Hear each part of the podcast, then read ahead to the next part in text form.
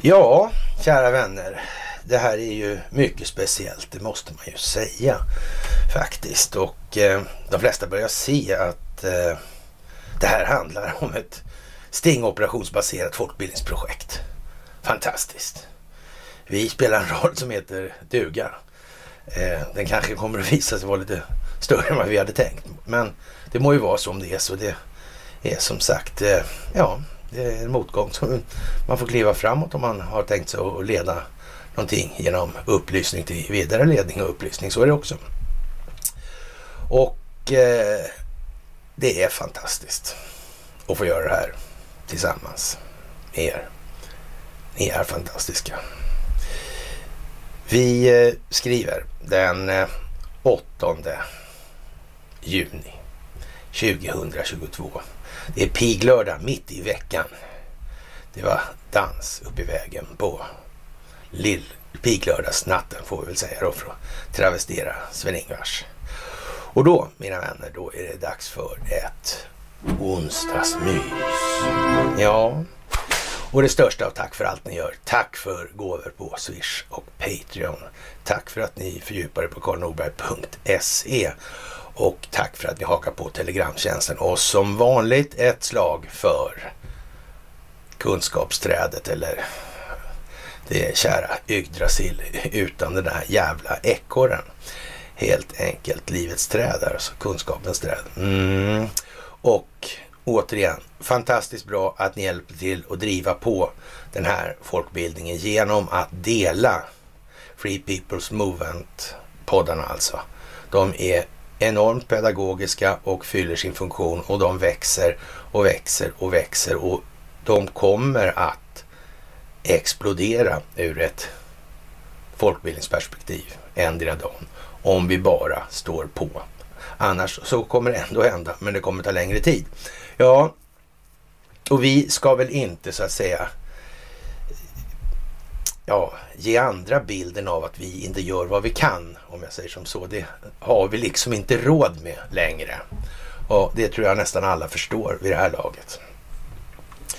Jaha, och eh, det cirkulerar naturligtvis en jävla massa information som håller blandad kvalitet, eller ska vi säga lite devierande bäring på verkligheten. Och nu har eh, herr Underliv Porslin eh, inviterat militären att ta över. Det verkar ju inte vara astrovärdigt om vi säger som så. Det här handlar om en enda sak. Förutom vilket ingen som helst utveckling av samhället kan ske. Alltså utvecklas inte individen, då kommer inte samhället att utvecklas. Och det är ytterligt tveksamt om vi är framme vid den punkten ännu. Det verkar konstigt. Möjligen kan det vara så, men det är svårt att se att eh, i, i ljuset av att man har verkligen hållit fram att det är en ganska tveksam bildningsståndpunkt hos befolkningen i allmänhet i USA nu. Så ja, verkar inte riktigt klart alltså. Men visst, väldigt många fler människor än någonsin förstår det här nu. Så är det också. Och ja, ja vi får väl se helt enkelt. Men eh, som sagt, det är ingen folkbildningsutveckling att tala om när man gör på det viset. Då har man ju så att säga bedömt att man inte kommer längre i förhållande till målsättningen på innevarande väg och då byter man så att säga ben då i det här och det i, i navigationssammanhang. Alltså, så, nej, det är ytterligt tveksamt. Man ska inte ta för hårt på den här typen av information därför då. då. Och man, man, säger då att det är eh, att underlivsporslinet har, har ja, påkallat då undantagstillstånd och det här handlar om eh, kraftförsörjningsdelarna och det verkar svårt att tro att någon låter... Eh, ja, skulle man göra så då? Vem kontrollerar kraftförsörjningen? Alltså de eh, datasystem som styr det här. Mm, det är inte så jättelångt bort till ABBs kontor ifrån den typen av verksamhet i alla fall. Det kan man inte påstå. Mm. Så jag vet inte. Ja. Skulle det inte vara så? ABB är inte det ett Investorföretag tror jag? Är inte de kontrollerade? Ja. Ja. Mm, ja, det är klart att då kan man ju, det är som sagt. Men då bedömer man att det kommer längre i folkbildningshänseendet och att den djupa staten håller på att sprattla. För de kommer att sprattla, de kommer inte att ge sig. De vet vad som finns i andra ändan eller vid slutet på, eller vid slutet på den här vägen. De måste kämpa ända in i kaklet. Till fotsulorna går in i kaklet. Ja, från benpiporna. Ja, det hållet. Mm. Ja, ja. Vi får se som sagt hur det här blir och vad ska man säga? Ja, han har då länge då framhållit att militären måste inviteras i det här då när det gäller då de nationella säkerhetsfrågorna. Annars blir det då ett brott mot konstitutionen då så ja.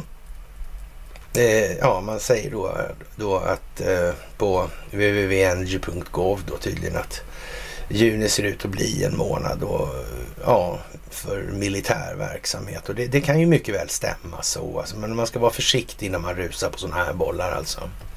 Man får tänka, vad är, vad är de omgivande, omgivande perspektiven och vad är liksom, vad är, nu tappar jag bort den där igen då.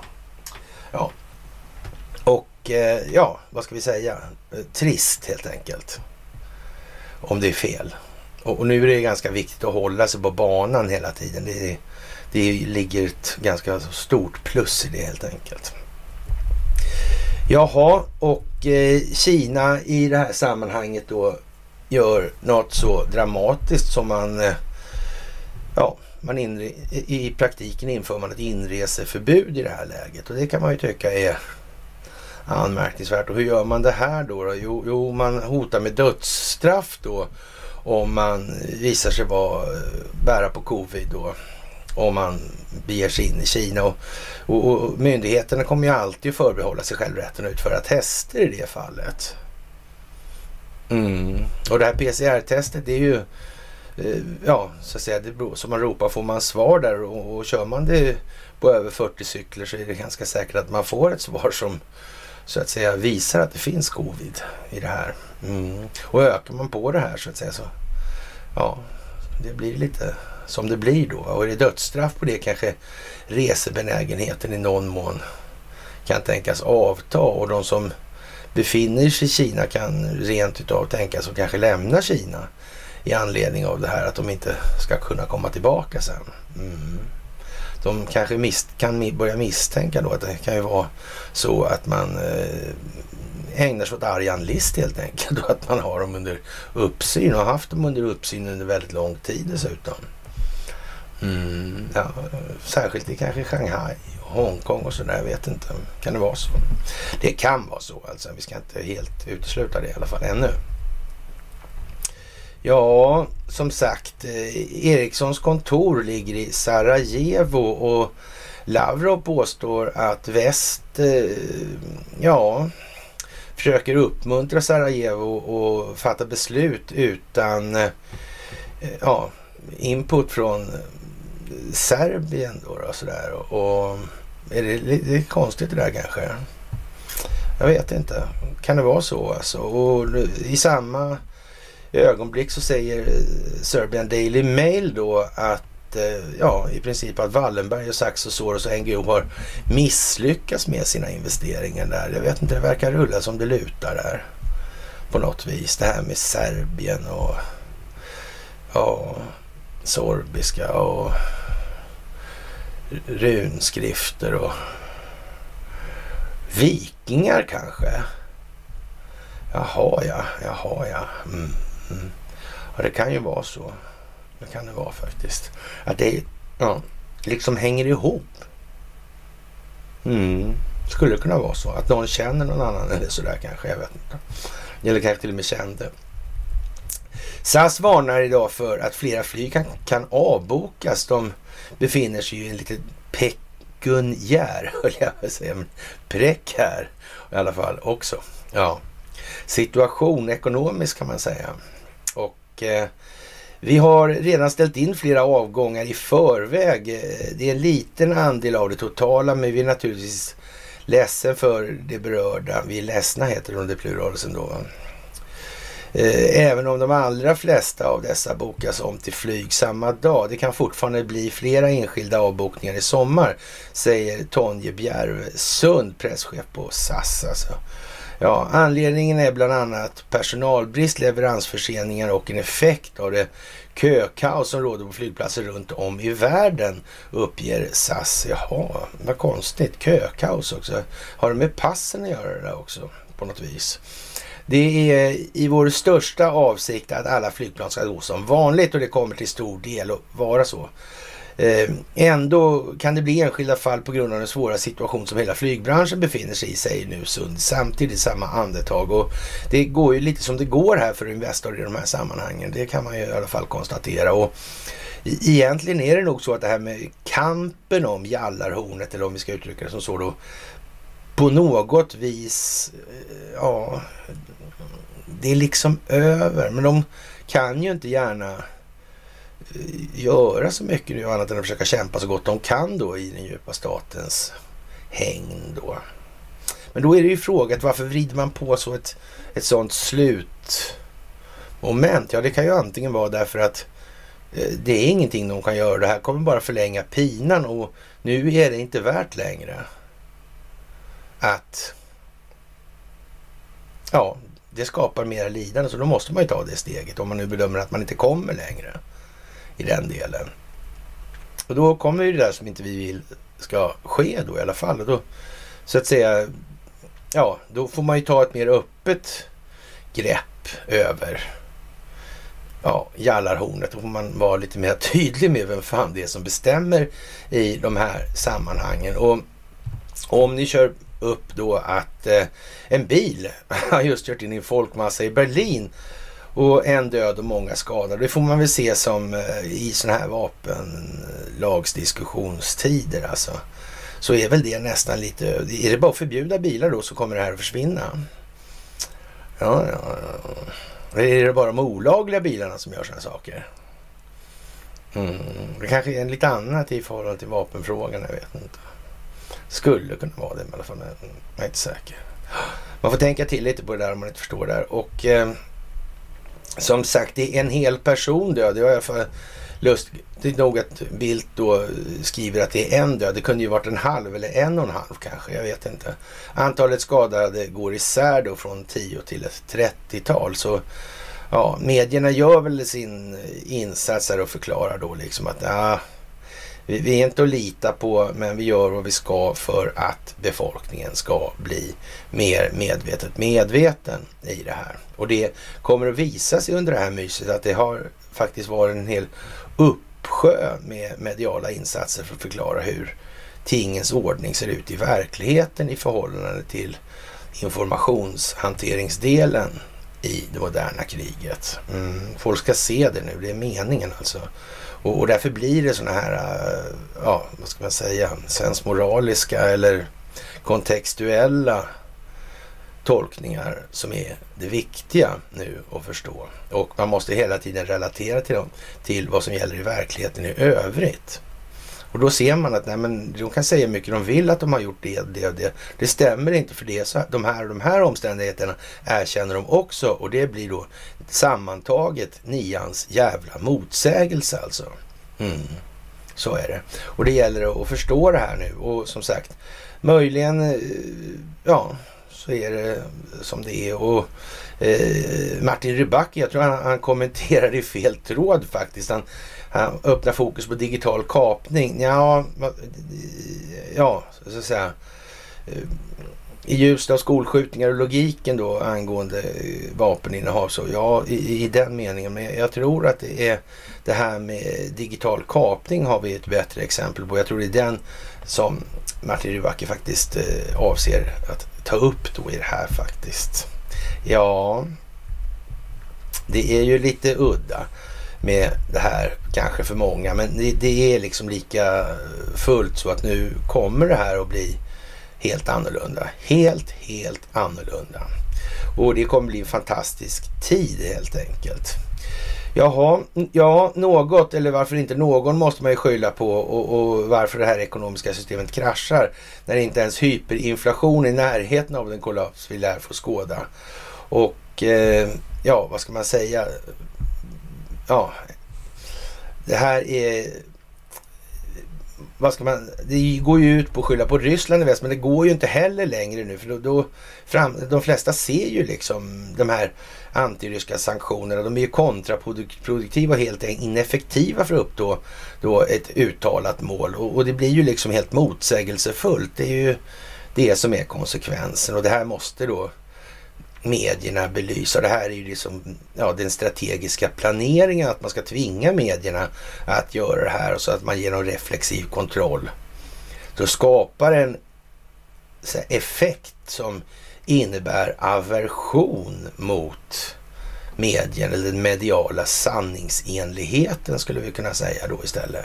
Det är ju liksom så man bygger upp det här hela tiden och så bygger man och bygger och bygger till slut får man in allting och nu är vi ju väldigt nära så att säga när det här konvergerar ihop och då visar det sig vad fan konvergerar ihop någonstans? Ja, det blir väl som Zelensky säger, det gäller nu att framhålla de här blågula ja, länderna eller entiteterna då och där är ju då så att säga EU är ju en sån blågul entitet också. Det ska man kanske också komma ihåg då.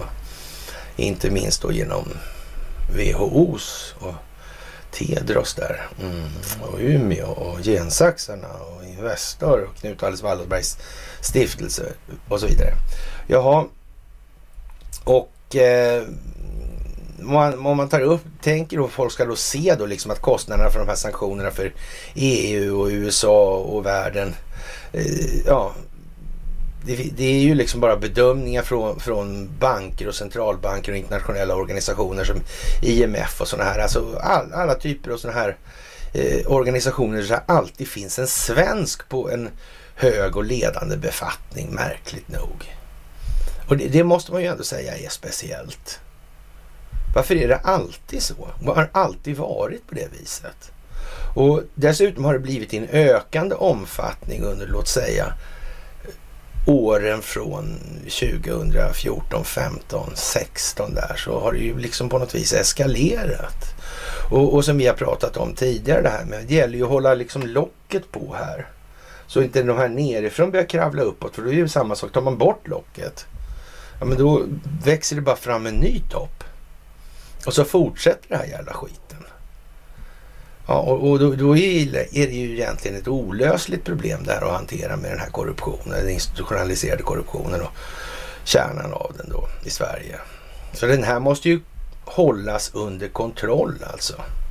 Och, och vi drar oss ju till minnes det här lustiga med, med kidnappningsförsöket på Wallenberg när presidenten Bush flög dit och landade med helikopter, landade med helikopter på gräsmattan.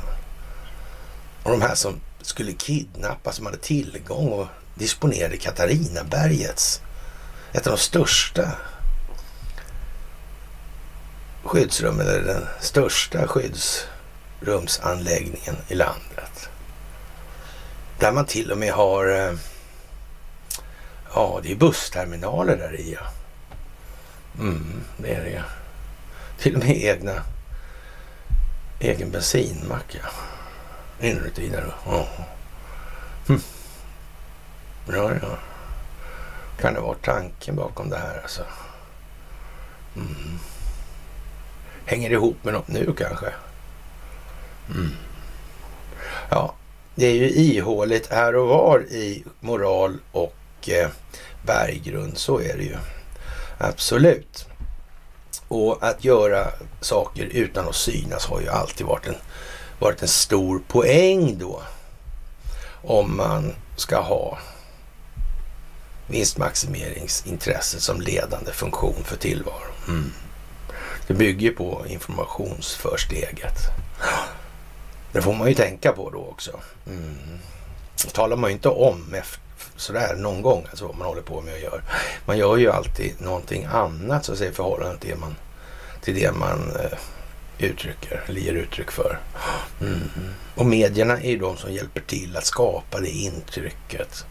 Så om man säger så, i ett land där den ledande företags konstellationer, för det är ingen som ifrågasätter vad som är den ledande företagskonstellationen i Sverige. Och, och, och, sätter man bara det ur perspektivet av vilken typ av verksamhet så, som bedrivs, alltså, då må, må, blir det nästan jättesvårt att tro på, på de här sakerna, de här gamla vanliga eh, Rothschildar och, och, och frimicklare och, och eh, judekonspirationer och allt vad det heter.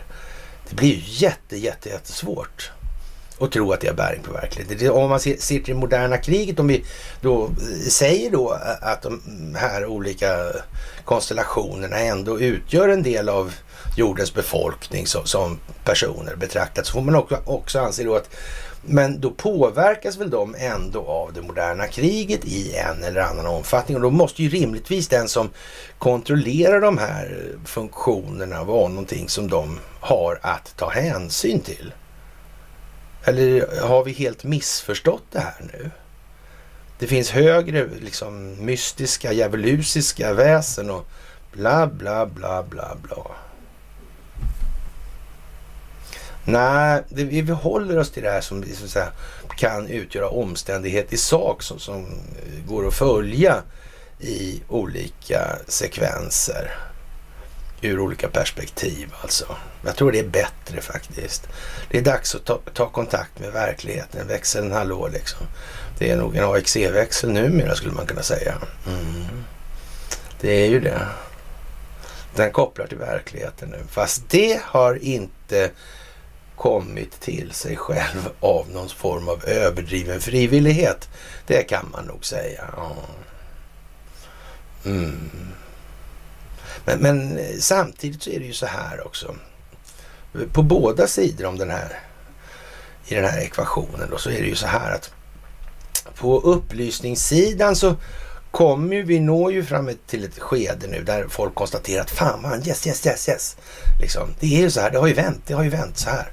Ja, och, och det, det, blir ju liksom en, eh, vad ska vi kalla det för? Eh, Eh, ökande upplysningseffekt som en konsekvens av det också. De här lite blyga eh, figurerna, alltså de, de, eller lite mer blyga figurerna, de kommer ju våga ta steget. Då är de säkra på eh, att det här är, eller mer säkra på att det här är ju faktiskt vad som händer nu och så vidare. Och å andra sidan då har vi då den djupa statens sida där det, det, kommer ju komma ett så att säga, gränssnitt där, en inflektionspunkt bland de här som har då, alltså, säga, mycket kunskap om den djupa staten egentligen men av olika anledningar har valt att inte förmedla det och fortfarande har så att säga ja, en, en plausi, eller ett plausibelt förnekande att använda sig av. Och, och så är det ju.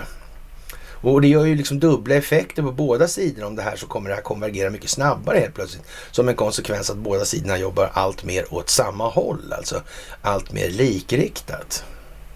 Det, det är ju liksom praktiskt och bra. Och där står vi nu. Och eh, ja, eh, och när det gäller de här sanktionerna då så, så kan man väl säga då att det, även om de här kostnaderna för Moskva kommer att kanske möjligt vara betydande då så är det ju liksom ingenting mot eh, konsekvenserna som Eh, ja, de, de länder då som är utanför Ryssland eh, råkar ut för och utsätts för i det här. Och det här ser ju folk. Och, och det är ju liksom helt, vad, vad, är det för jävla... Det är ju uppenbarligen inte så att man verkar för befolkningens fromma. Och när det gäller den svenska då marionetteatern som alltid har varit ett jävla gycklarspel och det finns en gammal eh, partikongress i Örebro början på 40-talet där som mycket konstigt alltså. Det var ju, handlade ju om transitering bland annat alltså. Men ja, mycket märkligt det där. Mm. Det ska vi tänka på i de här sammanhangen nu faktiskt. Och tänka på kalla kriget och de här föreläsningsserierna vi har hållit. Det finns en tanke bakom allt det här och den bygger på att allt det här sitter ihop om jag uttrycker mig så. För det som, det som fortfarande inte riktigt har insett att det är det det handlar om. För övrigt vill jag bara sagt att det är ju lite rörande det här att konstatera att det ska inte vara några kortare mys här alltså. Det har jag uttryckligen fått klargjort för mig från flera håll. Alltså. Det här med kortare mys, det innebär väl i så fall att eh, man inte upplever ett krav, ett absolut krav på att, eh, så att säga, koncentrationsspannet hela tiden måste hållas växande hos den svenska befolkningen. Och jag viker mig för det argumentet rakt av. Naturligtvis, dummare är jag inte och har väl eh, i någon mån kanske räknat ut innan att jag har inte så lätt att, att säga att det ska bli kortare mys om någon bara säger sådär. Och det har ju någon sagt sådär då. då. Och, och, ja, nu är vi ju där i alla fall.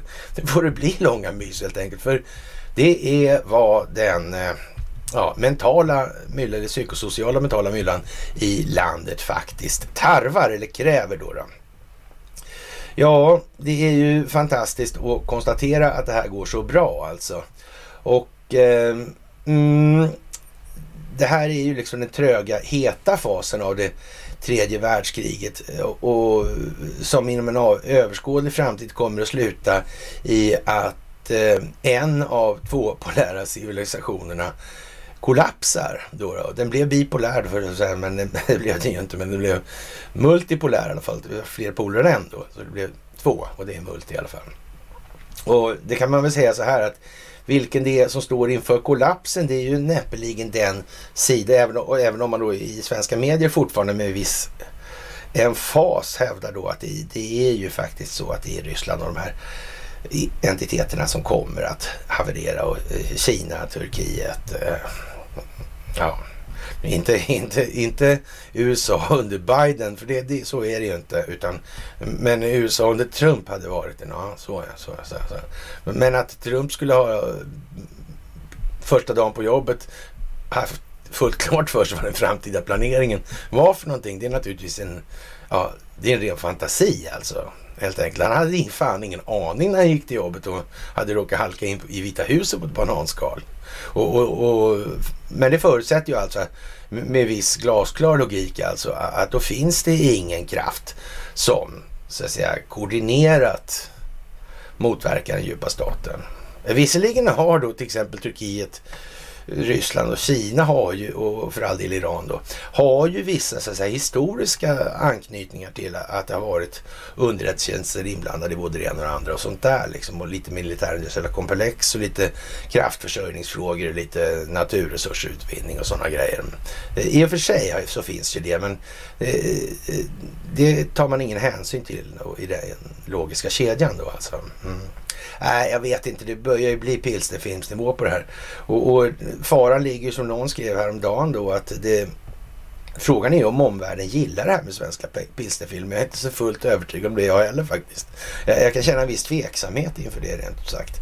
Men för att föra då ont till skada då så söker då Sveriges Riksbank en redaktör då i, i de här sammanhangen. Då kan man ju undrar då hur, hur det kommer sig. Varför vadå redaktör? Det är här, eh, ja just det, det där med förtroende. Den där verksamheten, den är ju ingenting alltså. Den behövs ju inte. Den är bara trams och det här borde ju vara någonting som eh, står under politiskt påverkbar fot så att säga. Mm. Varför, varför ska det vara annars för någonting då? Säger man då att politikerna är så jävla odugliga så där så att det... Ja. Och, och begriper inte hanteringen eller vad är det frågan om? Det är ju lite lattjo hur det här kommer sig. Ja, faktiskt. Och den här folkbildningen då. Den är ju konstig alltså. Att det, har man, har gjort så. Eller är det inte så konstigt? Är det kanske helt glasklart nästan? Allt mer klart för varje sekund som går i alla fall. Ja, så kan det vara alltså. Det har gjorts skickligt. Det är en enorm planering som sagt. Det är jordens genom tiderna största folkbildningsprojekt baserat på en stingoperation dessutom. Så omfattningen av själva stinget då, alltså brottsprovokationsdelen, den är inte att leka med alltså. Absolut inte. Och i anledning av det här ska, att det här ska avslöjas nu så kommer vi in på det här med eh, mediernas roll då i det här. Och Nyhetsmorgon förlängs med två timmar. Alltså ungefär ett mys. Programmet TV4 Nyhetsmorgon ska förlängas. Från och med i höst blir programmet två timmar längre på vardagar, meddelar kanalen. Det innebär att programmet kommer sträcka sig hela vägen till klockan 12. Vi vill ge tittarna ännu mer av allt, säger programledare Soraya Lavasani. Mm. Ja, men så kan man ju säga faktiskt. Så kan man ju säga. Det är lite fantastiskt. Mm, vad ska de fylla ut dem där med? Ska det vara mera bak? Mera matlagning kanske? Lite mer sport? Sånt där, eller? Vad är det de ska fylla dem med som upplever så stort behov av? Ja, vad skulle det kunna vara för någonting? Jag vet inte. Det skulle kunna användas till eh, folkbildning alltså. För det är ju trots allt om man tittar på Bonnierkoncernen så att eh, avståndet till familjen Wallenberg i Investorsfären alltså, det, det är ju inte överväldigande alltså. Det, det, är inte det. Man måste nästan förstå att det där sitter lite ihop, alltså att det hade nog varit svårt för Investorsfären att agera som man hade gjort utan någon form av medialt stöd och att man då helt plötsligt skulle bara glömma bort då så att säga den största mediekoncernen i landet. Det är inte alldeles säkert att man har gjort det faktiskt. Man skulle kunna tänkt på det, liksom ihopgift redan också för säkerhets skull. Mm. för att utöva kontroll på varandra då förstås. Ja, ja så ja. Mm. Ja men det är ju lite trevligt faktiskt. Får man nog säga. Och Eh, Joe Bidens odugliga handelssekreterare kastar på tisdagen in handduken gällande då ja, drivmedelspriserna och, och, sa att det finns inte så mycket mer att göra. Och, och drivmedelspriserna slog ännu ett rekord på tisdagen då. Och i 13 stater är nu över 5 dollar per gallon då. Och CNNs eh, Kate Baldrian frågade handelssekreteraren Gina Raimondo vad är det egentligen som finns på bordet för att få ner de här drivmedelspriserna och hon svarade alltså iskallt, det finns inte mycket att göra. Och det kan man ju också ta som ett incitament och då har vi kommit eh, när man så att säga från den politiska marionetteatern visar då eller uppvisar en uppgivenhet. Det är ju inget sådär styrketecken liksom. Vi kan inte göra någonting. Sådär. Det, ja. det är ju inte det ledarskapet då som, som befolkningen kommer liksom gå igång på. Det är helt säkert. Utan det, det, vadå, ska det bli ännu sämre? Och det skiter du i det också. Du kan inte göra, kan, vill du vara snäll och berätta vad det är för någonting du faktiskt kan göra någonting åt i så fall om du inte kan göra det. Det finns väl ändå en hel del skatt skatter inkluderat i den här typen av hantering. Och, och ser man historiskt sett till vad råoljepriserna faktiskt har varit och vad drivmedlet har kostat så förefaller det närmast helt otroligt att det inte finns utrymme att göra någonting åt det här. Eller kanske ska, eh, eh, finns det ett syfte att landet ska stanna? Kan det vara så alltså? Och att man därigenom då ska köra in den här eh, ja, inte ens värdelösa grejen med då, eh, ja, World Economic Forum och allt det här. Eh, och ja, nej, jag tror att det, det här måste folk börja se nu. Och, och, nu har ju tack och lov den här, de värsta varianterna med World Economic Forum och allt det här och Schwabben och allt vad det är. Nu har ju liksom det försvunnit. För nu har ju, till, nu har ju många kommit på att det här är ju inte så bra. Och återigen så ska jag säga så alternativmedierna får vi ta för vad de är. Men samtidigt ska vi faktiskt höja eh, liksom en bägare för, för då de här yogamammorna och de här som faktiskt gör ett försök då ordentligt och försöker att, koppla in då på vad som är så att säga till exempel då det moderna krigets tre beståndsdelar då och vad som spelar roll och varför i det här. Och, och kanske ägnar sig lite mindre åt det här med dimensioner och förvisso absolut alltså. Man, man, man, får ju se det lite ur, semant, eller ur ett semantiskt perspektiv också. Det här med till exempel med medvetet medvetande. Det är ju vad det är alltså. Det här med det, det medvetna och det omedvetna och för, för det är lite mer noga så ser ni väl då Sigmund, Sigmund Freuds drömtydning bakom mig här någonstans.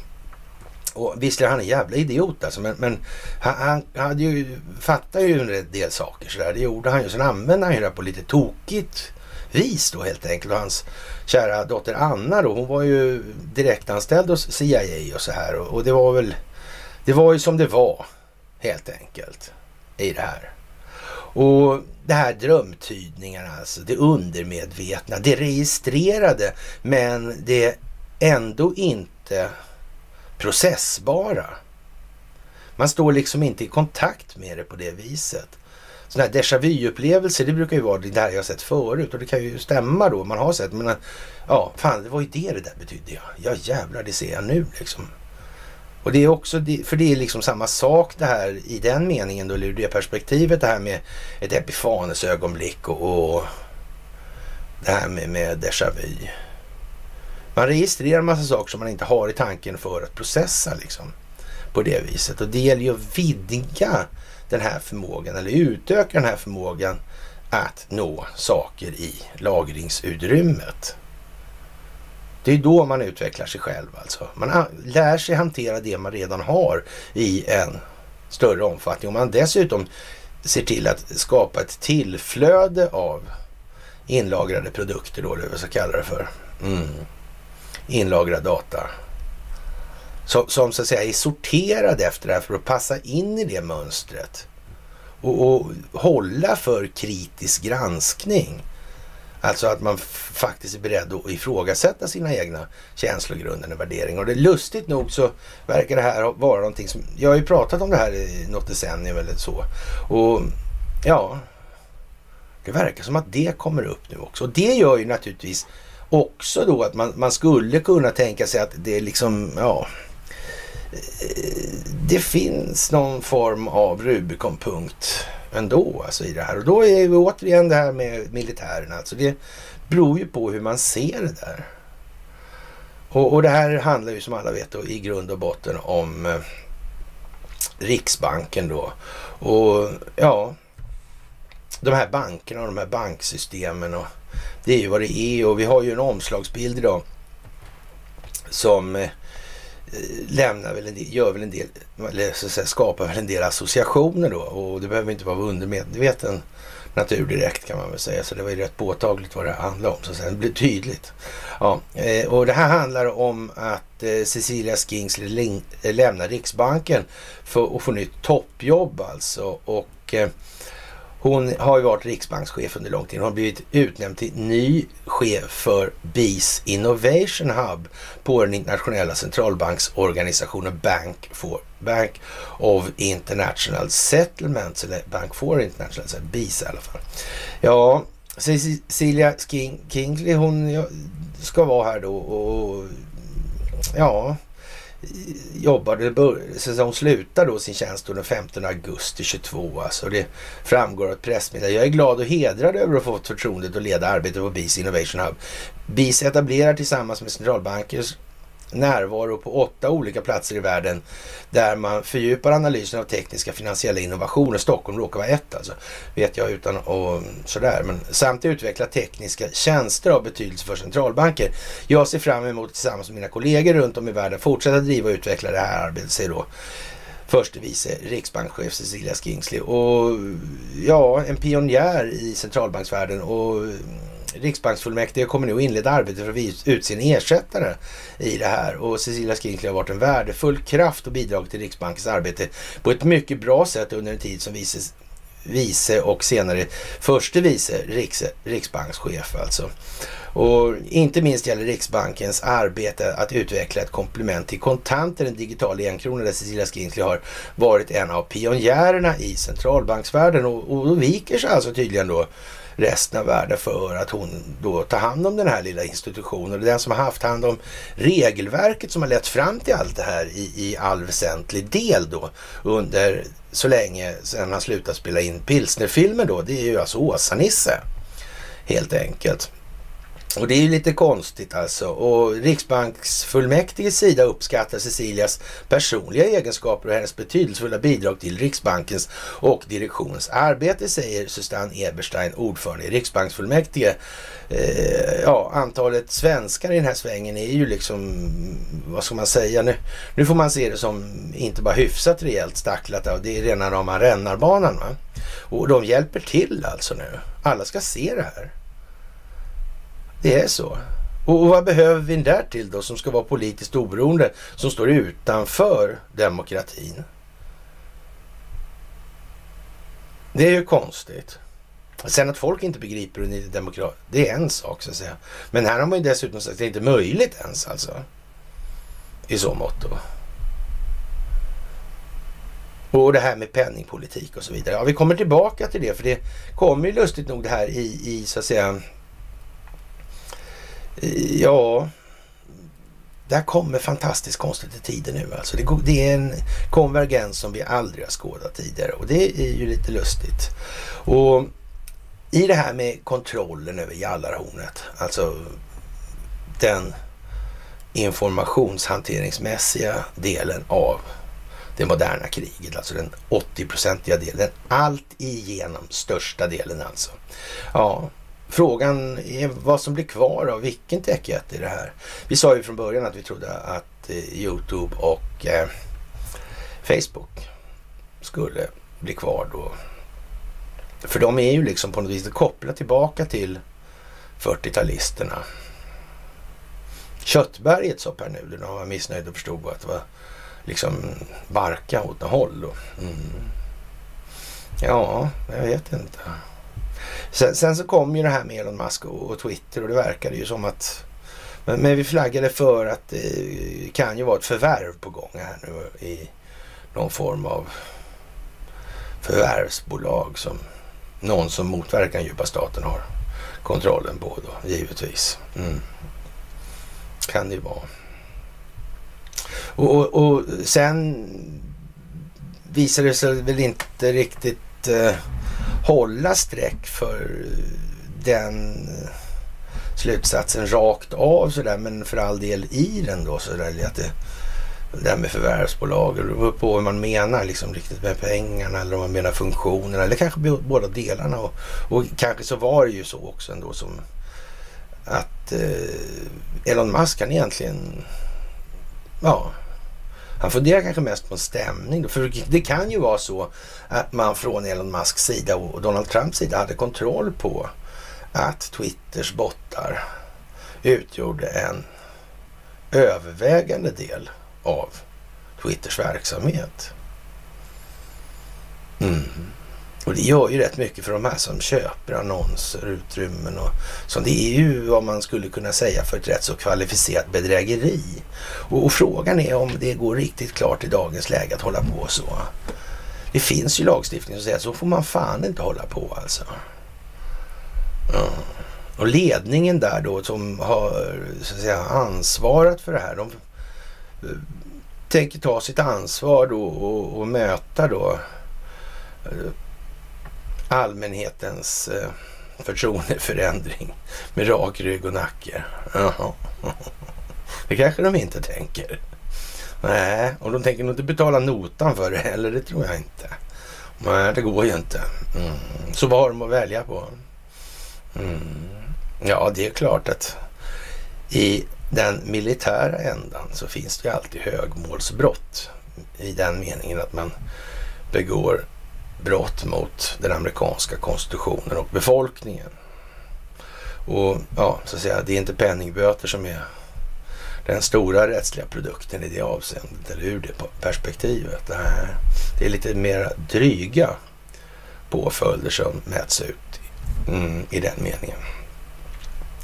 Som sagt, vad blir kvar av de här då, då? Ja, nu verkar det i alla fall som att inte Twitter blir särskilt mycket kvar av. Men eh, så när Twitter ställs inför total kollaps utifrån kommande rättsprocesser grundade på den här bottfrågan då.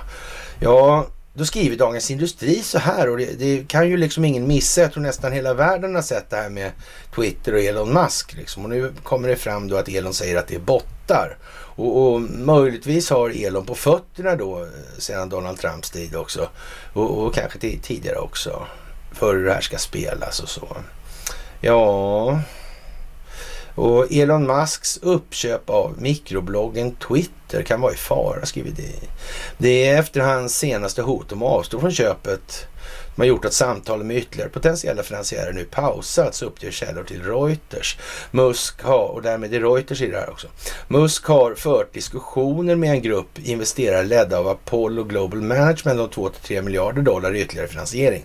De här samtalen har dock lagts på is, det blir mer klarhet om affären kommer att gå igenom. Musk kan betala runt 33,5 miljarder i kontanter av det lagda budet på Twitter på 44 miljarder dollar. Dock är Musks förmögenhet starkt kopplad till Teslas aktie, vilket har gjort att han har försökt hitta investerare som vill delfinansiera hans köp av Twitter.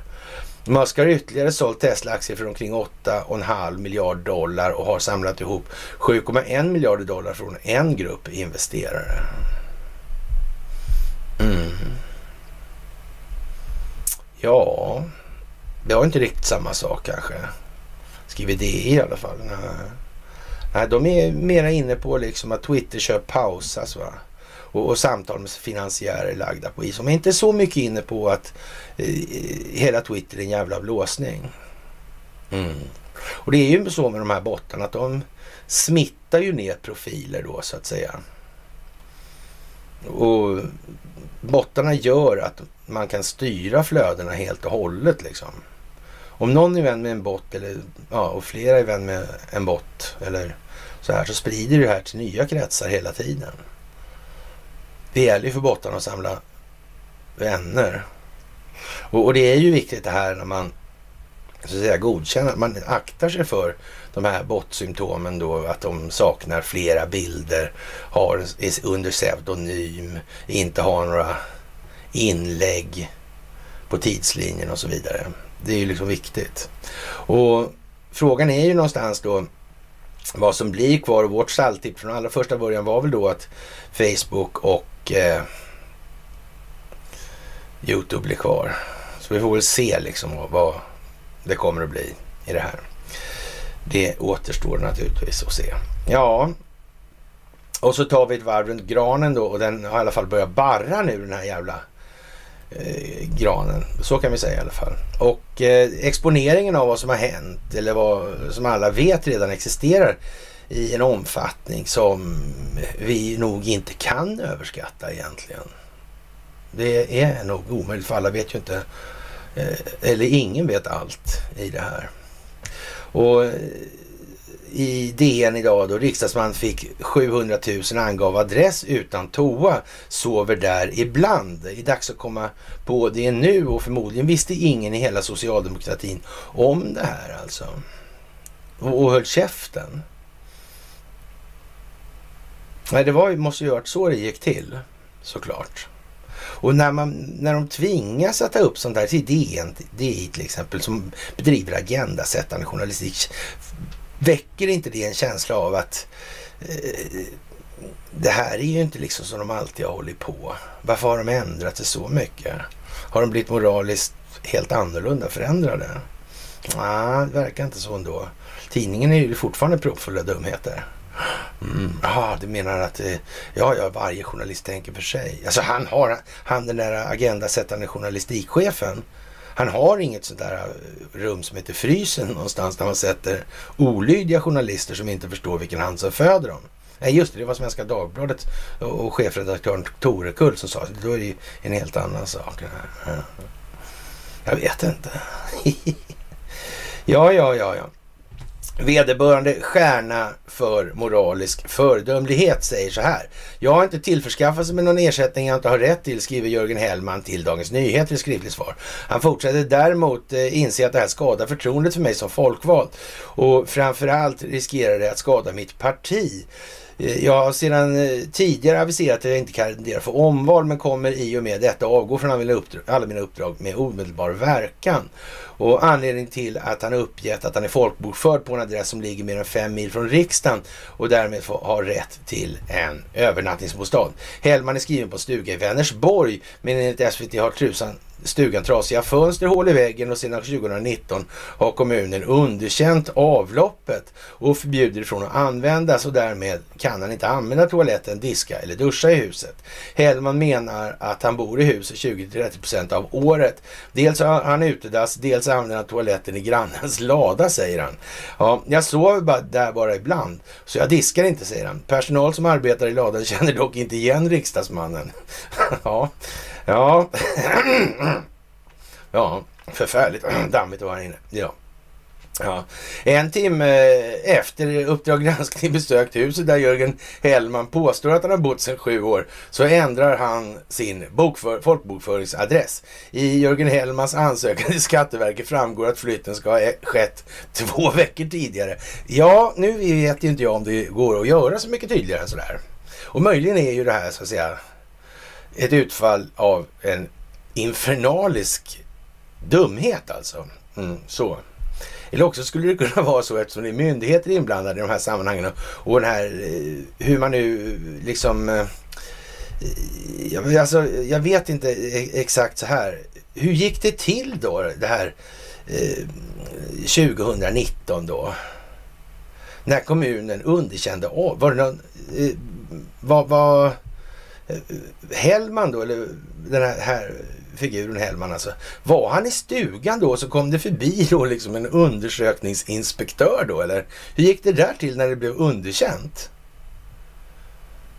Hur, gick, hur blev stugans avlopp underkänt? Och förbjudet från att användas? Och, och därmed kan han inte använda toaletten, diska eller duscha huset. Eh, hur exakt den här processen såg ut när kommunen underkände avloppet. Det, det är, framgår som oklart alltså, det får vi säga. Och i och med att det är oklart så här så, så kan man väl nästan misstänka då att eh, ja, det ligger i alla fall i farans riktning att det här är planerat då så att säga. Ja. Och nu spelas det upp just nu också. Och om Hellman begriper det här eller inte begriper det här eller eh, sådär. Mm. Det, det, det är lite märkligt. Hur kan det vara egentligen? Ja.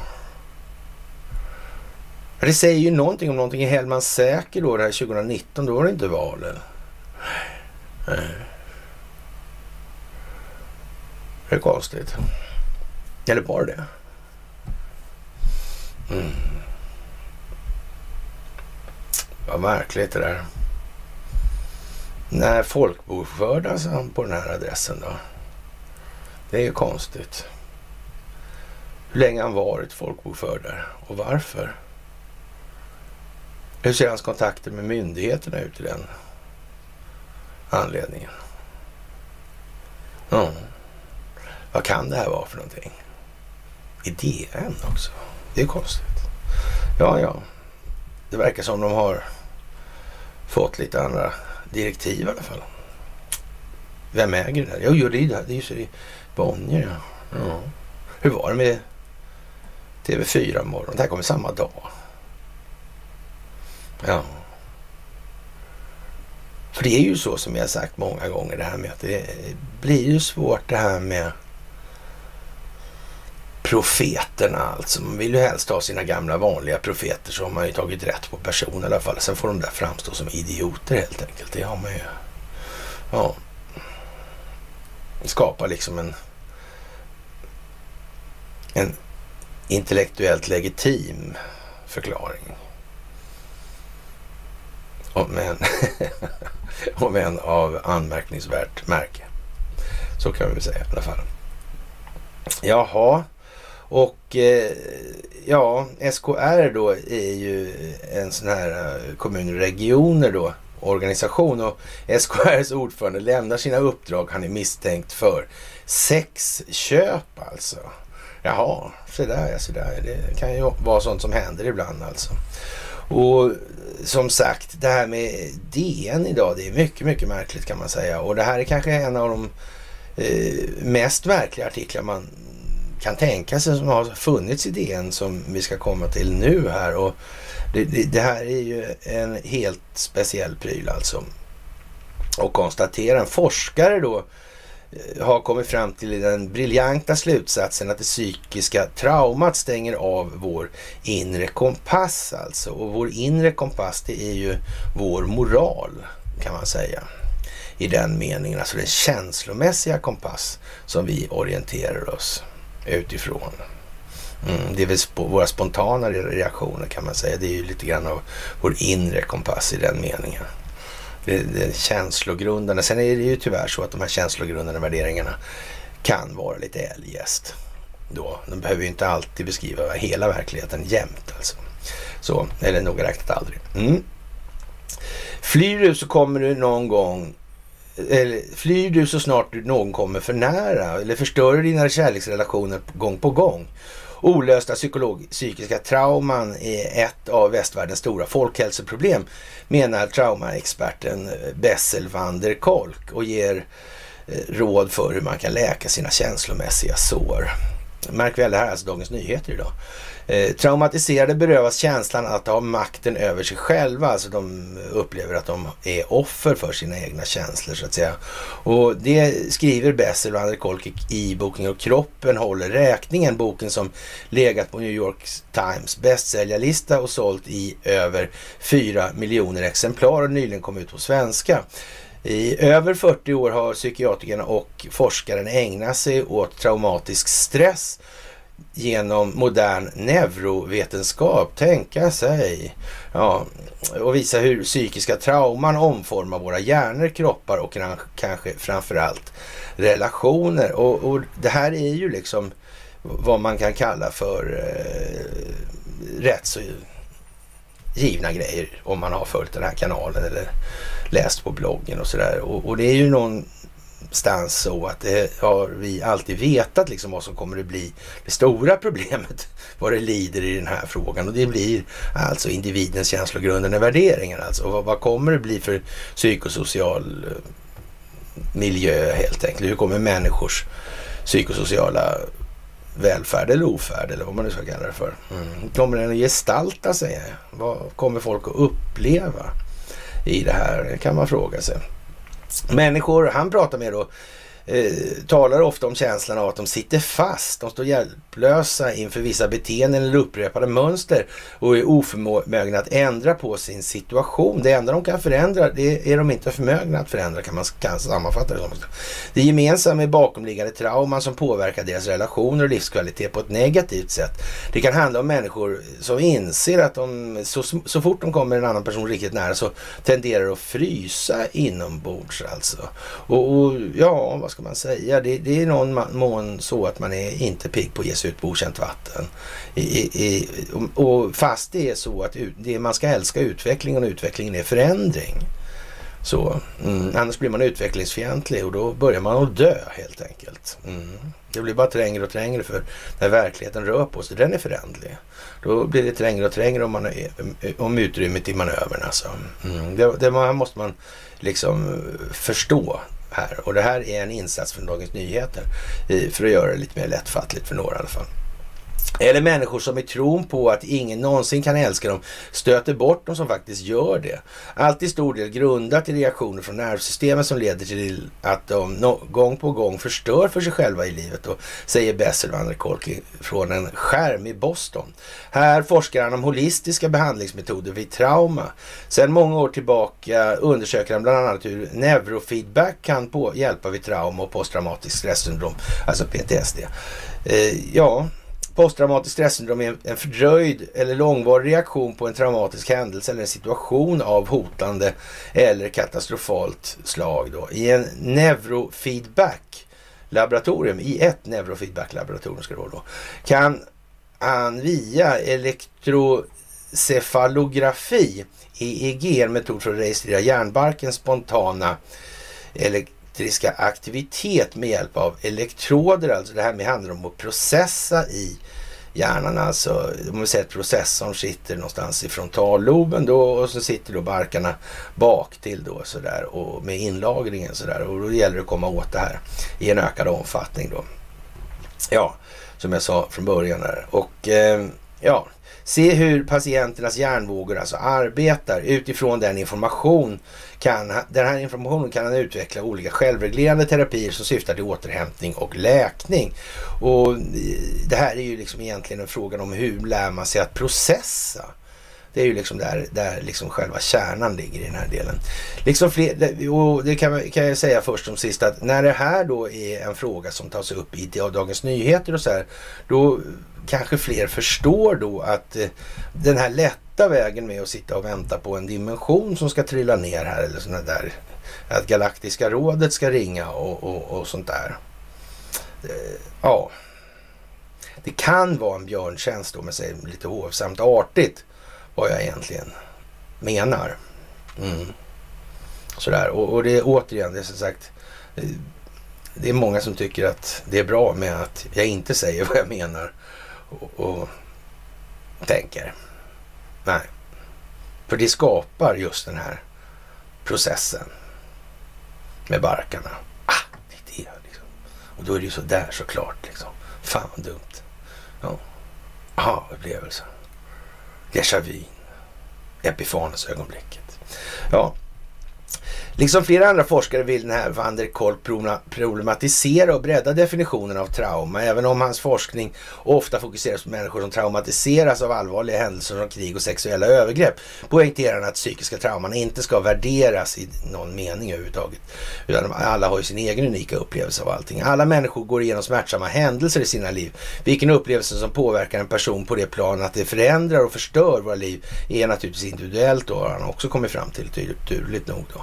Ja. Trauma kan komma från krigsminnen men kan också grundas på något på ytan mindre dramatiskt som en frånvarande förälder som är oförmögen att ge sitt barn tillräcklig trygghet. Och nu vet inte jag om trygghet i sig är det som utvecklar i viss mån, i fundamentala delar så är det naturligtvis det, annars vågar man ju inte någonting.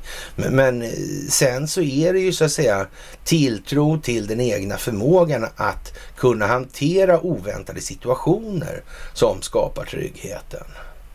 Så att kunna processa det här. Alltså ingen kommer klandra sig själv för någonting man inte hade en aning om. Det är ju när man ser det, där, fan det där visste ju jag. Det borde jag kunna räkna ut innan. Det är då det här kommer alltså. Men det är riktigt så, och det vet inte jag, det ska inte jag sitta och säga då vad han vet och inte vet, för det kan inte jag veta. Men, men eh, det, det jag definitivt vet, det är ju att eh, bildningsnivån, eller om vi ska kalla det för bildningsståndpunkten i samhället i gemen inte medger att man håller på att fördjupas allt för mycket i den här alltså säga, tämligen abstrakta typen av tänkande i dagens samhälle som kanske borde vara en av de mer naturliga grunderna och hållpunkterna istället. Mm. Så man får ta lite seden dit man kommer eller tala med bönder på bönders vis. Då. Därför kan det vara så här också. Det kan inte synas vara ytterligt självklart, många av de här sakerna. Och en del saker kan vara så självklara så de verkar nästan dumma. Mm. Och en del saker är naturligtvis för att hålla en eh, signalvärdenivå som skapar högsta möjliga verkningsgrad i mottagarledet. Så, ja. I sin bok återkommer han till ja, begreppet dissociation och påpekar på hur traumatiserade personer när de kopplar bort sig själva minns för lite och för mycket på en och samma gång. Traumat sätter sig i kroppen på olika diffusa sätt och har stor påverkan på vårt nervsystem, kamp eller flyktreaktioner alltså.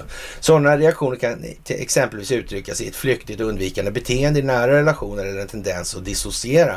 Att mentalt stänga av vid händelser som påminner om det som orsakade traumat. Och det här är ju lite sådär och, och ni som känner mig på lite närmare håll vet ju att det här med ja, nervvägar och kropp kroppen och muskler och så här. Och man kan ju med om man är tillräckligt så att säga skarp ögd, då om vi uttrycker det enkelt och sådär, så kan man ju i princip se vilket liv en människa har levt på hur så att säga muskulaturen har utvecklats. Mycket av det där, där spänningarna, axlarna åker upp och så att säga, det får konsekvenser så småningom och sen så blir det framåtrotation i axelleden och sen så blir det inflammation i uh, romboiderna och sen stelnar det och sen så blir då sidorna på, på kroppen åker ut när bröstkorgen kollapsar så att säga.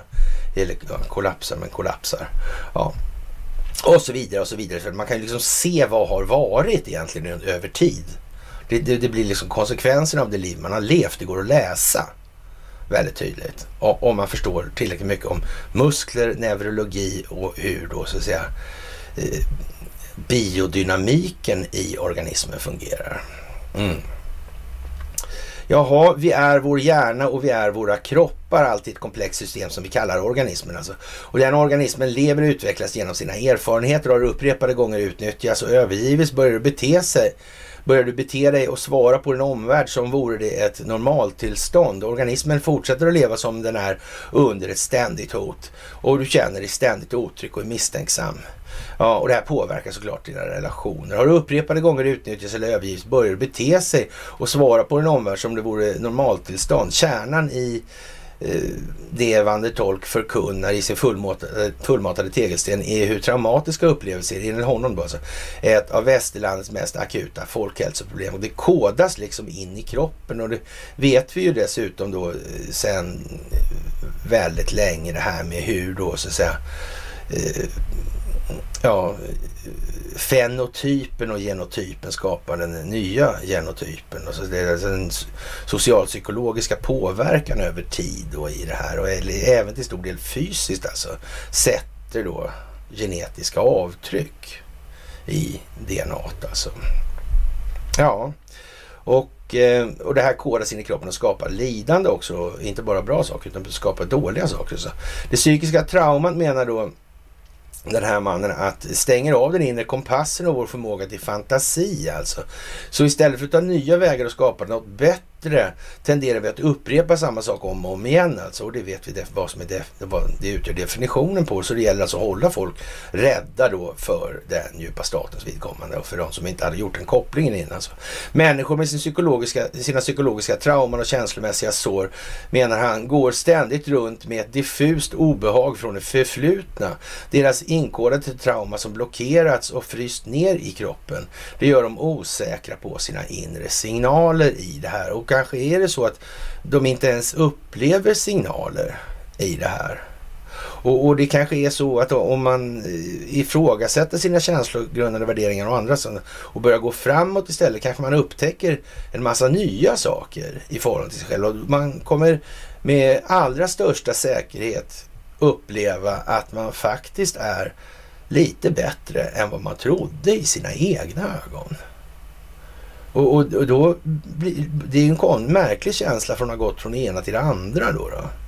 Men, men, eh, det är så att säga rätt så nödvändigt att göra det om samhället ska överleva eller mänskligheten ska överleva. Det kommer inte fungera annars. Och det kommer definitivt inte fungera med innevarande filosofiska materialism som grund för samhället. Det finns inte alls på en karta av verkligheten. Ja, det kan man ju tycka någonstans eh, borde vara rätt så självklart. Va? Men det här är absolut inte självklart för många människor. Det hade inte sett ut som det gör. Va? Och vi hade aldrig börjat tjata om det här för hundra år sedan då. Vi visste att det här skulle bli så här. Hela tiden har vi vetat det. Människor som inte är bekväma med att känna vad som händer inom dem riskerar att reagera på varje kroppslig signal med att antingen får de panik eller stänger ner. Alltså, att ignorera kroppens budskap innebär att vi inte kan skilja på vad som är skadligt och vad som är tryggt. Men vad innebär då holistiskt läkande i praktiken? Hur läker man sina känslomässiga sår genom kroppen? Enligt van der Kolk så är första steget medvetenhet och Eh, att erkänna att man har oläkta, oläkta sår som orsakar lidande. Han menar att människor tenderar att lägga orsaken till sina problem på andra eller på yttre omständigheter. Jag är alltid sen för min man är slarvig eller jag, jag har problem med kärleksrelationer för min mamma gjorde si och så alltså. Eh, ja, ni ser ju själva. Alltså, vad, det är de egna känslogrunderna och värderingarna som är problemet alltså. Sen, sen, har inte han liksom formulerat det så eller av en eller annan anledning alltså. Mm. Istället för att leta efter felet hos den andra behöver jag bli medveten om min egen roll i det hela. Alltså det är det enda som man kan påverka. Och att det är något som jag gör, som jag gör ja, som jag återkommande hamnar i den här situationen. Det är på något vis sådär. Vi gör samma sak, upprepar ett beteende i dumma huvud alltså. Ja, och, och sen kan det ju låta hårt, men det är ju bara ett beteende alltså. Det går ju att ändra på det alltså. Men, men att bete sig dumt, det ska man inte förneka existerar som möjlighet för alla. Det är ju faktiskt så. Ingen gör alltid, allting rätt hela livet till sin högsta möjliga på. Det är inte så. Finns det inte en möjlighet och då så. Då är det ju som det är. Då kan man ju bara försöka utvecklas. Mm. Det är ingen som inte behöver utvecklas med andra ord. Ja, eh, så säga, istället för att leta efter felet hos andra behöver jag alltså medveten om en egen roll i det här. Alltså, ja. Är det något som jag gör som gör att jag återkommer och hamnar i den här situationen? Första steget med läkningen är att vara nyfiken på sig själv. Tyvärr skräms många av att blicka inåt istället för utåt. Det krävs mod eh, att säga till sig själv eh, att jag behöver förändras för att få mina relationer att fungera. Eh, ja, jag vet inte. Och enligt Van der Kolk är det första steget mot, mot steget medvetenhet att erkänna att man har oläkta sår då som orsakar lidande i det här. Och, och någonstans är det så, vad är visdom för någonting? Ja, det är helat lidande. Helat lidande är utveckling. Det är bara så. Visdom finns inte utan erfarenheter. Punkt jävla slut. Det är liksom så. Ja, det är liksom värt att poängtera helt enkelt. Och eh, ja, det andra steget mot läkning och förändring är att lära känna vad vi känner i kroppen. Här understryker André Kolk vikten av inter, interos, interoception, skriver man här. Ja. Det vill säga vår medvetenhet om våra subtila sensoriska kroppskänslor. Ja, det undermedvetna skulle vi kunna uttrycka det som. Det som är registrerat i barken, men så att säga inte går att bearbeta på så vis. Alltså. Mm. Människor som lider av trauman menar han kan inte återhämta sig för de, de blir vänner med sina förnimmelser i kroppen. Att vara rädd eller otrygg, vilket är en konsekvens av trauma, betyder att man bebor en kropp som ständigt är på sin vakt. Arga människor bor i arga kroppar, spända människor bor i spända kroppar och så vidare. I sina behandlingar startar Van der Kolk läkningsprocessen genom att låta patienterna notera och beskriva hur det känns i kroppen och då förnimmelser som ligger under känslorna som exempelvis hetta, öronsus eller tom.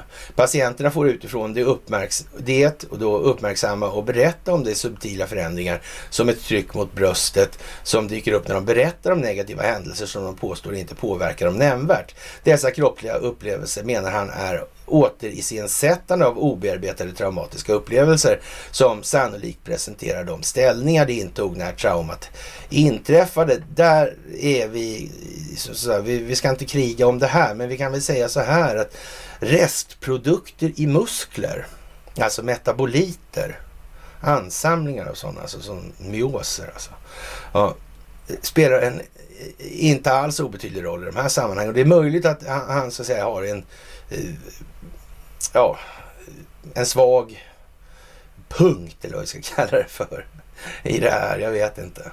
Eh, och, och, alltså mycket av det här, som sagt, vi är våra kroppar. Och, och, då är det här väldigt viktigt alltså. Men, men, men alltså, att vara neuromuskulärt intelligent, det är ju liksom inte ens på den eh, nivån att man tävlar internationellt i olika sporter där man så att säga är bara beroende av så att säga just att ha kontroll på muskler. Mm. Det är liksom en annan färdighet helt enkelt. Det handlar om nervbanor och så vidare. Mm. Så är det. Psyket behöver lära sig att känna fysiska förnimmelser och Eh, kroppen behöver hjälp att koppla dem till psykologiska händelser. Och det kanske de flesta har väl varit med om. Det, det, låter, det har inte de flesta alls, men många kanske har varit med om, några i alla fall alltså, har varit med om att eh, om man eh, till exempel eh, tar jättehård massage då, så, så släpper eh, sådana här myoser, man trycker ut dem så kan man ju känna lukter som, och känna igen en tid. Man kommer ihåg en tidpunkt till och med. För fan, det, där, det, det liksom uppstod. Så, så, ja, jättekonstigt hur tiden skjuter hela tiden då. Till exempel, alltså det, det, kan vara en grej då. Och ja, så finns det naturligtvis en rad andra eh, känsloupplevelser, känsloupplevelser i, i samband med att man så att säga ja, intellektualiserar känslorna eller sätter ord på dem för sig själv. Och det här är ju en sån grej som är oerhört viktig ur ett självbetraktelseperspektiv. Det är förmågan att sätta ord på sina egna tankar och känslor. Bilder man har tänkt. Mm. Som man har visualiserat. Det är bra och eh, ja, det är ju lite genuina relationer kräver att vi kan känna av oss själva och våra behov och att vi kan separera oss från andra människor och deras behov. Alltså till exempel vad ska alla andra tycka är ingen bra grej i det här.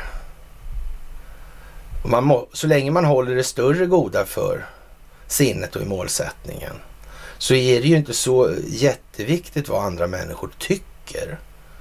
Jag menar, för de fram argument i sak som ger stöd för eh, deras egen argumentation och viljeyttring. Och då är det ju så, då får man ju bara beakta det och så, så antingen man är idiot och förkastar det eller så får man ju acceptera det och bita i äpplet själv. Liksom. Det är inte hela världen. Som sagt. Ja, eh, Van der Kolks omfattande forskning om trauma har resulterat i en rad holistiska metoder för nya vägar till återhämtning och läkning. I sin bok presenterar han flera alternativa vägar till läkning. Då yoga, man med några yoga, mindfulness, flödesskrivning. Men han tonar även värdet av tillitsfulla relationer. Yoga kan fungera som en kroppslig upptäcktsresa för att öppna upp eller öppna upp bortträngda trauman och en väg till att återta kontakten med kroppen. Behandlingen av trauma är individuellt och kan se ut på många sätt. I min bok visar jag olika metoder som lugnar och försätter kroppen i nuet, vilket är en förutsättning för läkning då, för man lever bara nu. Traumaexperten svarar på frågor om vinsten med en praktik i självläkning dröjer det knappt en sekund alltså som svar då. Alltså. Ja, du känner dig mer fri i nuet, i dig själv och världen och att läka ger en större livsglädje helt enkelt, säger Bessel van der Kolk och det här är Dagens Nyheter idag. Samtidigt som allting annat förmedlas. Kom igen nu. Vem kontrollerar Jallarhornet? Katlaluren? The Bullhorn? Är det där någonting? Det står ju inte där liksom att ja, om man bara renoverar köket en gång till så kommer lyckan att knacka på dörren. Kärleken kommer svävande på stora, vida änglavingar. Eller? Ska vi hoppas på det? Jesus leder. Jesus är bäste man på plan. Men det är ingen kritik riktad mot religion så, men utan att påverka sig själv så påverkar man ingenting. Egentligen. Inte i någon egentlig mening. De egna tankarna är de enda tankar som kan påverka de egna känslorna. Mm. Och det är lika bra att hjälpa till i den ändan då. Faktiskt. Jaha, och då är det dags för onsdagsmys och det är ju en massa saker som har hänt alltså i, idag. Och Eh, vi kan ju börja rabbla en del sådär och hårda strider pågår i Sev, Donetsk, alltså det är Donetsk-regionen alltså och Luhansks guvernör Serhij Haidai är staden inte under rysk kontroll. Eh, ja, från rysk sida hävdar försvarsminister Sergej Sjojgu att ryska styrkor har full kontroll över bostadsområdena i nyckelstaden. 600 ukrainska journalister och stridarna hålls fångna under inhumana förhållanden i Cherson-regionen hävdar Tamila Stasheva, den ukrainska presidentens representant för den illegalt annekterade Krimhalvön. Det här är alltså från Svenska Dagbladet ska vi tillägga då. Och ja, ja, en folkomröstning om att tillhöra Ryssland kommer att arrangeras i Cherson-regionen meddelade det ryska ockupationsstyret. Ja, Luhansk guvernör Orkina försöker ta sig upp för floden. Seri Haidai, Luhansk guvernör, har uppdaterat om situationen i regionen på Telegram, rapporterar brittiska Guardian alltså. Och i det här ska man ju tänka på att det alltid handlar om att utmåla fienden som gärningsman till de egna gärningarna helt enkelt. Ja, de, vilka som är orker är alltså som det är alltså. Ja. Enligt Guardian säger Haidai att ingen kommer att överge Sevjerodonetsk. Enligt Haidai pågår det intensiva strider i staden och, och det är kamp om varje centimeter alltså. Ja, eh, enligt Guardian uttalar sig Haidai vidare då alltså rasisterna ja, benämning av ryska trupper. Alltså. Plan har inte ändrats. De vill erövra den här regionen och vårt sätt att leva senast den 10 juni. Ja, ja, retoriken är välkänd om man säger så. Ja. Alla rasistiska styrkor har kastats in i det här. Dessutom försöker orkerna, ännu en benämning av ryska trupper, att ta sig över floden i, i här då och skapa ett brohuvud i offensiven. Samtidigt kommer till synes motstridiga uppgifter från nyhetsbyrån AFP som meddelar att Haidai ska ha varnat för att ukrainska styrkor kan behöva lämna regionen här nu. Ja. Och, och Lavrov, han är framme i Turkiet. Rysslands utrikesminister Lavrov, han är rest till Turkiet för möte med sin dite eh, Cavusoglu om ukrainska spannmålsexporten samt möjligheten att återupptagna fredssamtal mellan Kiev och Moskva alltså. Och norsk, norsk artilleri till Ukraina och Norge skickar då 22 stycken artillerisystem av typen M109 till Ukraina rapporterar NTB.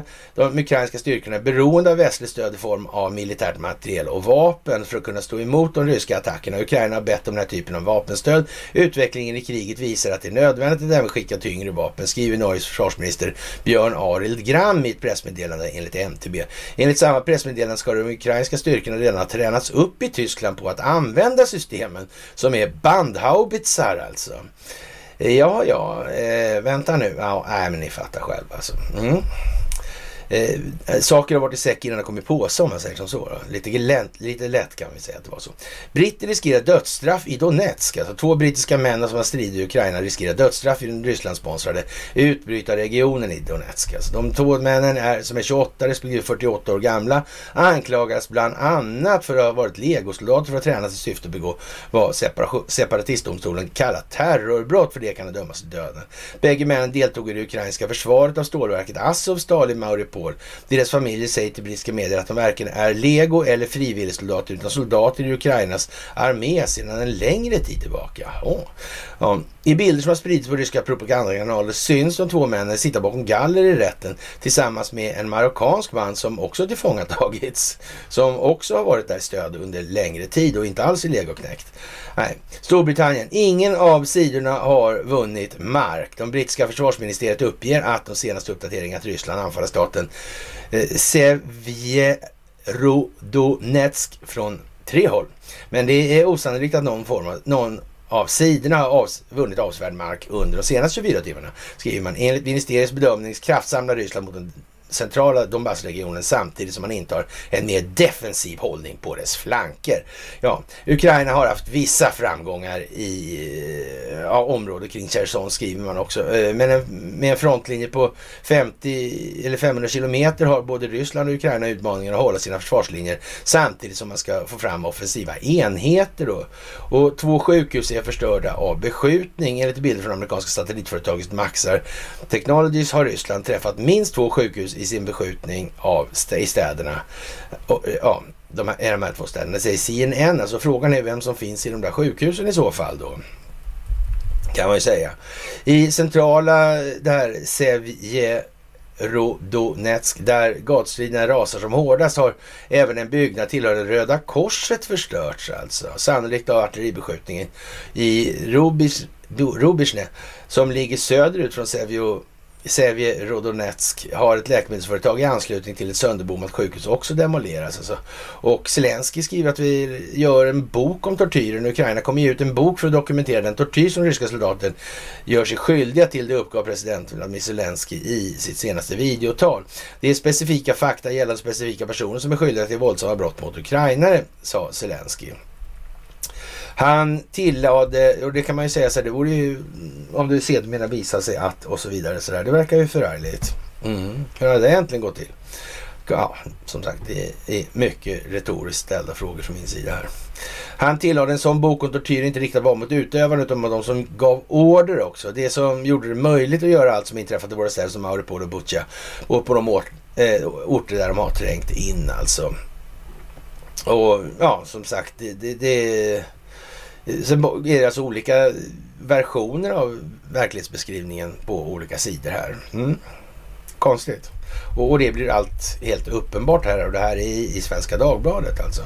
Och, och, det är samma dag som det här händer i Dagens Nyheter. Och vem är det som kontrollerar Jallarhornet tro? Och vem kontrollerar Investor?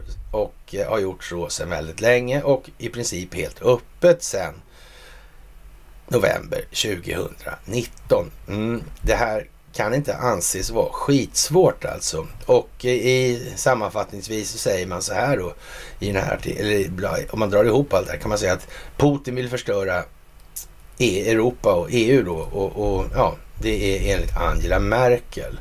Och som sagt, eh, det är ju lite eh, trist alltså.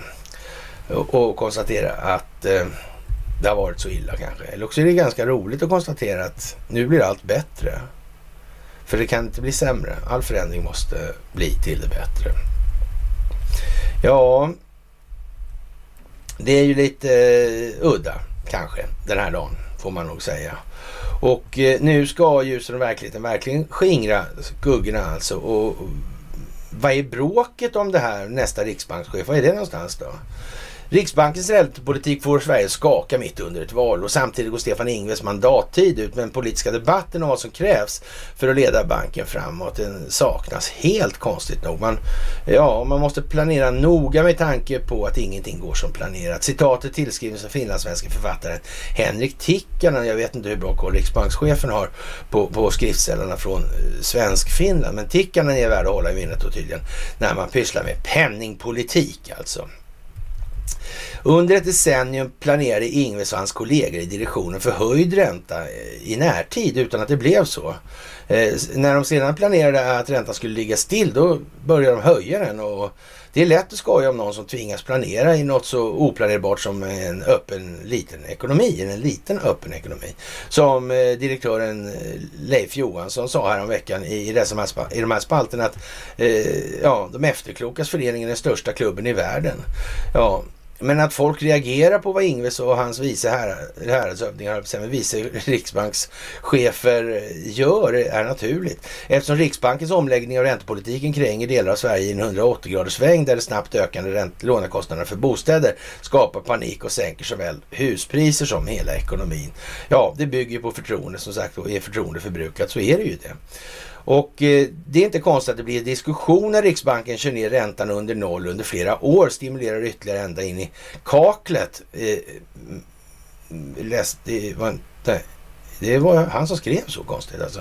Genom att köpa eh, stödköpa obligationslån och därigenom eh, skapat den situation vi befinner oss i. Jaha. Hur Riksbanken skött sin då, dock en fråga med flera nyanser och invändningar. Riksbanken fick också så sent som för två månader sedan eh, med beröm godkänd av riksdagens två utsedda oberoende utvärderare som granskat eh, penningpolitiken 2015 till 2020.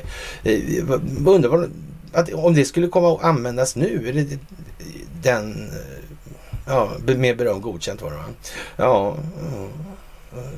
Och, och, och, nu kommer den här artikeln. Just nu också. Men det är inte planerat, det tror jag inte. Nej, nej.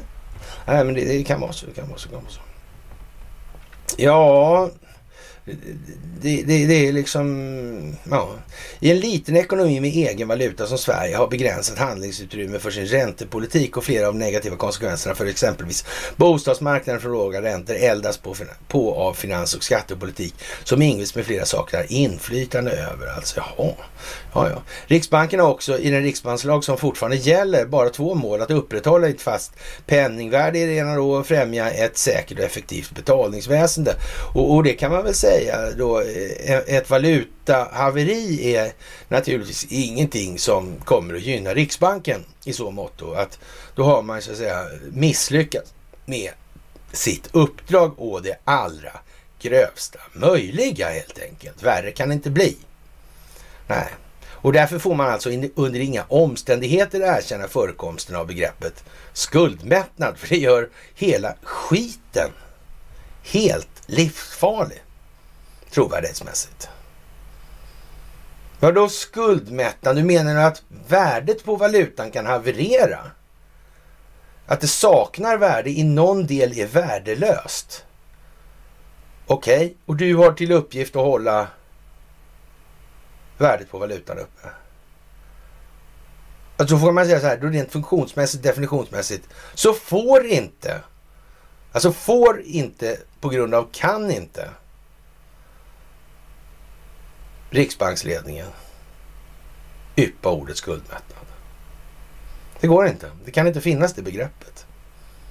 För då är hela målsättningen med verksamheten. Ja, men sådär. Ja, ja, ja, ja, ja. Samtidigt är det också otvetydigt att en riksbanksdirektör alltid har ett val. Penningpolitik är också politik på något vis. Jaha, se man där. Se där, se där. Det finns massor av olika vägar att uppnå de penningpolitiska målen. Jaså, se där ja. Vägar med olika resultat som Stefan Ingves själv sa till mig när jag intervjuade honom hösten 2019. Så sex personer i direktionen är inga robotar. Det är människor som fattar besluten. Och, och som SVT tidigare visat i ett stort reportage har det på senare tid funnits olika idéer om hur penningpolitik bäst bedrivs. Det finns ingen Alltså, eh, det finns alltså skilda linjer som företräds av olika typer av personer. Alltså man tror olika saker menar man här då. Det, det är inget absolut alltså. Räntekostnadstillväxten är inte någon mekanisk grej. Det är någonting så, som man tror om och, och så är den så som man tror. Eller så är den så som man tror. Mm. Man kan tro olika saker och ändå är den här grejen samma sak då, räntekostnadstillväxten. Ja. Före 2014 företrädde till exempel Stefan Ingves själv en linje att hålla räntan högre för att undvika skuldsättning och med andra ord bortse från tillväxtkravet då. Det vill säga tillväxtkravet på skulder för att likviditetsförsörja tidigare skulders räntekostnader. Mm. Den ackumulerade räntekostnaden, kanske det. Ja, jag vet inte. Det är mycket speciellt alltså. Ja, och att försvara betalningsväsendet då. Jag vet inte om man menar att det är bankernas kontosystem man pratar om i det här. Så jag är inte klart för mig. Han kan inte själv vara det. Eller?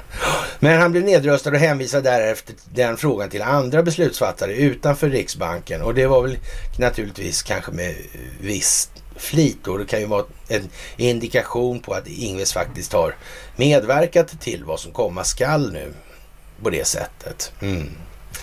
Och när, nu plockar man in henne då som innovationschef då.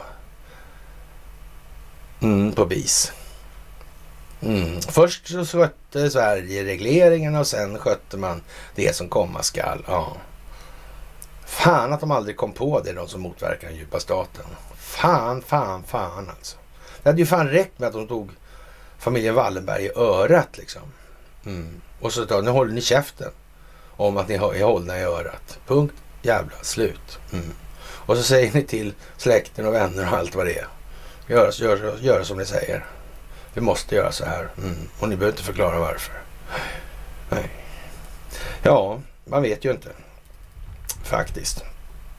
Jaha, om vi och de folkvalda vill ha en annan riksbankschef som företräder en något annan penningpolitik, är det bara att välja det. Som vårt system är konstruerat med en självständig riksbank är det just så det är tänkt att fungera. Genom folkvalda i riksdagen utser vi genom riksbanksfullmäktige direktionsmedlemmar som får jobba ostört en begränsad tid. Alltså, ja, det är så det är. Alltså. Men, men om då den här eh, Eh, ja, representationen, och politiska representationen, alltså de folkvalda där alltså. Eh, om, om de så att säga har, har kommit dit på orättmätig grund, alltså det har varit valfusk alltså. Systematiserat valfusk under lång tid. Va, va, va? Och, och, och, sen har de utsett då sådana här som Sven-Erik Österberg och sådär till riksbanksfullmäktige och så. Mm. Hur fan blir det liksom? Blir det bra det här? Varför hamnar ni i sånt blåsväder sen? Tror du kan det vara så att man hade räknat ut att det skulle bli så här för länge sedan? Kan det rent av vara så att det här folkbildningsprojektet började för jävligt länge sedan? Alltså? Mm. Kanske någon upptäckte de här grejerna med diskussionerna med honom. Och, ja. Spred det sig kanske i socialdemokratin till och med lite grann. Det här är ju konstigt. Mm. Kan det finnas sådana i socialdemokratin som motverkar det också månntro? Som har vett, vett att hålla käft. Mm, det är väl inte så att man har tänkt infiltrera den. Det kan ju inte finnas några i Sverige som är insyltade där. Det tror inte jag. Nej. Nej, nej, nej, nej, nej, nej, nej. Genom folkvalda i riksdagen utser vi genom riksbanksfullmäktige direktionsmedlemmar som får jobba ostört en begränsad tid. Ja, jävligt begränsad han Åsa-Nisse där också. Mm. mm, mm. Det instruktionsförbud som finns i lagen hindrar bara andra myndigheter för att besluta om penningpolitiken löpande. Det stoppar inte ett politiskt samtal kring penningpolitiken eller förbjuder åsikter om vem som har vad som krävs för att vara riksbankschef. Om det sistnämnda inte också baseras på kandidatens syn på hur målen ska uppfyllas, vad ska det då baseras på? Det är därför det mest intressanta just nu är den politiska debatt som inte pågår. Alltså om riksbankschefen, vad, vad ska vi göra med den här? Alltså, för, och det är ju naturligtvis eh, ett litet aber i nuläget. Och man kan väl säga så här att eh, ja, vad händer när, när riksbankschefens mandat tar slut vid årsskiftet? Men, men, från den politiska världen så är det ju i stort sett tyst alltså. Borde vi inte liksom ta upp, men vad innebär de här sakerna nu som man tar upp här i den här artikeln i Svenska Dagbladet? Hur kommer det här sig egentligen? Det är ju jättekonstigt. Givet de enorma insatser för samhället alltså. Vilka är de politiska partiernas idéer om vad som behövs för, hos den som ska leda banken? Då? Och det måste ju ställas ur perspektivet då att vad, vad är det vad man vill uppnå med det här för någonting alltså? Och om vi säger att det är prisstabilitet då, eller penningvärde då liksom ett stabilt penningvärde. Mm. Men då kanske man inte ska ha en valuta som har en inneboende kostnad för sin egen existens som med tiden växer exponentiellt. Jag tror att det måste vara det absolut dummaste man kan ha. Och med andra ord kan inte skapandeprocessen ligga i händerna på enskilda nyttomaximeringsintressen. Det finns ju inte på en kartjävel ens. Utan att man är fullkomligt tappad. Och det här är ju märkligt, eller inte ett dugg märkligt, men det är vad som gör det hela så uppenbart i vårt nu. Det är bara det och ingenting annat. Jaha, och som sagt, eh, hittills bara är det bara ett antal ekonomer och, eller politiker som har, tidigare politiker som har gett sig in i diskussionen. Är inte det konstigt? Det, det, är konstigt alltså. Givet de enorma insatserna för samhället, vilka är de politiska partiernas idéer alltså om det här? Och, och, och ja, jag vet inte. Vad är debattartiklarna och utspelen? Ja, vad är de? Jag vet inte. Men vågar inte kanske lägga det största verktyget i det moderna kriget i händerna på politiker? Kan det vara så? Det, det kanske är, är någonting som gör det ännu mer tydligt vem fan det är som är bestäm, bestämmer vad med vilket syfte. Och att det här kommer nu med den diametrala omsvängningen. Vad kan det möjligen bero på? Vad vet jag? I alla fall det vet jag. Det kan jag säga. Helt säkert. Ja, det ligger en ny riksbankslag på riksdagens eh, bord då alltså, och den ska klubbas igenom efter höstens riksdagsval. Det finns skäl att ta upp den igen till diskussion mot bakgrund av vad som hänt nu här. Är det liksom så här? Naturligtvis ställer vi journalister också frågor om det här. Och inte minst eh, är det ju varje väljares ansvar att sätta sig in i penningpolitik och formulera eh, en åsikt om den alltså. Men med tanke på ämnets komplexitet då. Mm, finns det en stor opinionsbildande uppgift hos de politiska partierna att göra. Det är ändå där ansvaret till slut landar och jag vet inte, jag har i alla fall försökt med Socialdemokraterna, det kan ingen förneka och det kan ingen inom Socialdemokraterna heller förneka och det gick ju sådär kan vi ju säga. Ja. Och jag har väl försökt med en och annan moderat också sådär så det är inte det. Men det är nu en gång vad det är och därför ser det ut som det gör. Mm. Den djupa staten existerar alltså i Sverige för de som inte hade upptäckt det eller lyssnat på vår försvarsminister. Men riksdagen är kanske praktiskt att skylla på om något skulle gå fel. Alltså det kan vara det då. Och som Tikkanen sa då, dubbelmoral är bra att ha. Förlorar man den ena så har man ju den andra kvar. Ja, det är väl naturligtvis så. Mm. Det är lite speciellt alltså. Mm. Det är lite speciellt alltså. Man har dammat av en gammal journalist här också för att skriva det här. Det var ju lite märkligt faktiskt. Kanske man ska tänka på. Mm. Man kanske skulle göra så att man utsåg Dan Eliasson till riksbankschef så befolkningen förstod vad det här var frågan om. För det måste befolkningen börja förstå snart att hans eh, ja, härjningståg inom Stockholmsbyråkratin. Det är optik. Det är folkbildning. Mm. Jaha, och det här med att eh, en, ett bil, en bil har kört in i... Man får sätta det i kontexten av omvärldsperspektiven alltså. Det måste man göra. Ja, faktiskt. Och ännu mer uppenbart blir det då om man tar och slår på sputnik.com där man nu helt plötsligt har en som ska se ut som Sputnik men absolut inte är Sputnik. Det ser man på nyhetsinnehållet och det står till exempel då äh, äh, världens rikaste man som plundrar den ryska befolkningen. Det är alltså Vladimir Putin och så vidare. Det är den här typen av så att säga helt uppenbara skamgrepp man nu begagnar sig av på internet till exempel. Och det gör ju då att många ställer sig frågan, hur fan blir det med Google då i det här? Mm. Ja, hur blir det egentligen? Är det någon idé ens att de här bolagen ska vara enskilt vinstmaximerande om man tänker på samhällsnytta? Nej, det kan inte vara så. Det kan inte vara så. Nej. Den uteslutande delen av det moderna kriget måste hållas av samhället. Det kan inte vara enskilda intressen som ligger bakom det där. Det finns ju inte. Ja, och eh, ja, vad ska vi säga? Ja, radioaktiviteten i Tjernobyl är då eh, nere på normal förkrigsnivå då. Och, och, man har ju körde ju ganska hårt där ett tag med att det var liksom, eh, ja, Eh, utbredda spekulationer om ihärdiga rykten om att ryska trupper måste ha utsatt sig för betydande doser av strålning, givet upp till hundratals enligt uppgift grävda skyttegravar i den förorenade ute, ja, förbjudna zonen där. Dessa anklagelser har dock sitt ursprung hos ukrainska tjänstemän som aldrig har bekräftat eller avslöjats av den ryska sidan. Det fanns också utbredda rapporter om ryska trupper på sjukhus som ett resultat. Återigen alla obekräftade, även om scenariot kanske låter troligt och att man börjar ta upp det här nu också. Det där låter ju inte så bra alltså. Nej, det gör ju inte det. Och, och, det blir ju inte bättre med den här Whitewater-advokaten som hittades eh, hängd då med, och skjuten i bröstet med hagelbrakare. Där. Och, och ja, han undgick ju att hamna då i det här flipperspelet som heter Whitewater då. Med, om Hillary eh, Whitewater-härvan då.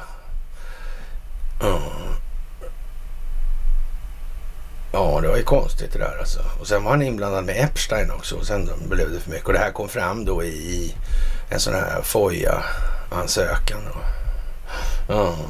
Och Nancys man där, han var ju, körde på fyllan och ställde till trafikolyckor. Och då ville de inte lämna ut den här äh, bilden då alltså. De är offentliga annars. Och så kommer han till Biden med illegala vapnet då i, i vapendiskussionstider. Det är lite som det är. Och så vill inte Twitter redovisa sin botvolym då som handlar, ja, handlar som en publik aktie då, då Twitter. Så man lurar allmänheten och så säger det är ett jättebra företag. Och det är något annat alltså. Ja. Ja. Och, och, Nancy hon anser ju som bekant då att hon kan godkänna saker där i olika protokoll eller lagförslag och sådär. Och, och, som hon inte har läst igenom alltså. Som folkvald alltså. Mm, på tal om representation och sådana grejer och valfusk. Och, mm, det verkar gå smått nu för den djupa staten. Gör inte det? Jo, jag tror det. Jag tror det det gör faktiskt. Jaha, och den här jättestora transformatorn är alltså på väg nu då. Den ska inte upp på E14 så det caset faller då. Så att säga det här skyddsvärda fallet då. Utan den går ner, neråt Ljusdal till den här. Och då kan vi väl utgå ifrån att man måste, om man ska måste transformera något så in i helvete så kan man se det då i, om man går i eh, nordsydlig nord sydlig riktning då kan vi väl säga då. Vad som händer då med den utvecklingen, eller så att säga, eh, eh, ja, utveckling och utveckling. Man, man har reformerat eller byggt om eller skaffat sig ska jag väl säga då transformatorstationer då i nordsydlig riktning då i sträckningen från Ånge och in till Sundsvall då. Det, det är ju då väst, ostvästlig riktning, det är västostlig riktning. Och, och, nu måste man tydligen göra någonting här alltså. Och, och, vi kan väl säga så här att jag tror att energiförsörjningen i form av, eh, av serverhallar då alltså. Det, det, det kommer bli en fråga i det här. Och, och frågan är den här produktionen om, ja alltså, vad behövs egentligen och varför? Nej, det måste man tänka lite på här nu. Det är tydligen att det ska transformeras om en massa grejer här alltså. Mm. Det är ju som det är alltså. Och det går ju sådär med, med de här olika uh, ja, ESG alltså. Environmental, Social and Governmental va? Är det inte så? Har jag för mig. Ja, det är ju lite så lite speciellt alltså. Governance är det. Ja, jag vet inte. Det är ju tråkig historia faktiskt. Det får man nog fan säga. Hela skiten är en bluff alltså. Det har liksom kollapsat på något vis det där. Hur kunde det bli så? Det verkar ju konstigt. Tycker jag. Borde, borde det vara så? Jag tror att det, det, det är någonting lurt här alltså. Ja, det är det faktiskt. ja, vad blir det av miljörörelsen om det är så då? Om det här har varit NGOs alltså, som tvättar pengar som har finansierat miljörörelsen hela tiden. Mm. Och de här har stått och skränat och hållit, gjort det här trovärdigt av det skälet då att de ska kunna fortsätta tvätta pengar i det här sammanhanget. Fan, är det riktigt seriöst det här verkligen? Kan det vara så jävla illa? Nej, jag vet inte faktiskt, men det, man, man, man, får ju nästan intrycket av att det, det är, är, på gränsen till helt eh, imbecilt. Kan man väl säga då. Ja, det kan man ju säga faktiskt. Och Eh, i Mordors skuggor då, jag säga, det här med tyska NATO-fartyget på väg till Baltops alltså. Mm. Spelar Highway to Hell genom skärgården. Det är konstigt. Det är inte det. Eller är det tydligt? Håller det här på liksom att bli jättehomogeniserat och konvergent? Och... Jag vet inte, det kanske är så. Hälsoministern i Vietnam gripen efter covid. -skada. Finns Eriksson i Vietnam? Eller gör de inte det? Nej. Nej, jag har ingen aning faktiskt. Ja. Och, och Sverige har väl byggt en flygplats där och, och fast det var kommunistisk regim. Ja, jag vet inte. Är det en kommunikationsgrej? Eh, narkotikasmuggling kanske? Nej. Kanske till och med finns SAS-terminal. Jag vet inte. Nej. Ja. Ja, FN-rapport pekar ut Israel som ansvarig i Palestina-konflikten. Tänka sig. En konfliktmotor. Vem fan kunde ha anat det? Är det den djupa staten som har bestämt det? Vem säger att det är det? Jag tror att den, eh, den Benjamin, den, den, den, den, kommer inte ihåg vad han hette.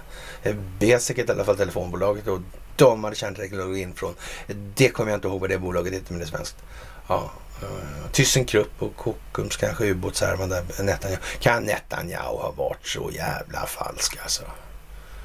Så han beslöt sig för att röka den djupa staten big time när han gjorde de där grejerna. Uh. För det var nog nästan oskickligt beteende va? I, eller ja, på gammal Stockholmsbyråkratprosa i alla fall. Ja, anmärkningsvärd oskicklighet i tjänst till och med kanske, jag vet inte.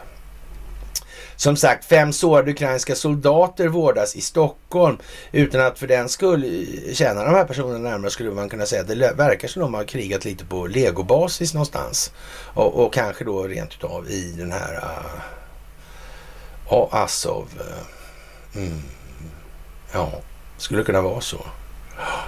Och, och, ja, varför vårdas de här för? Ja, en sak är alldeles säker att eh, om Husse är stacklad och tillsagd, då är det här det säkraste stället i världen att vara på. Mm. Det finns en massa hämndlystna typer som inser att de måste köra in i kaklet. Och har de bara chansen att ge igen på någon som eventuellt har golat ner dem, ja, då kan det vara som det var med den saken, eller det som är den saken kanske. Jaha, då kan man väl eh, säga att eh, John Roberts eh, i amerikanska högsta domstolen säger väl någonting i stil med att när då en regering spårar ja, belägenheten hos en mobiltelefon då och åstadkommer i princip perfekt övervakning, ungefär som man hade en fotboja då, ja, på sig.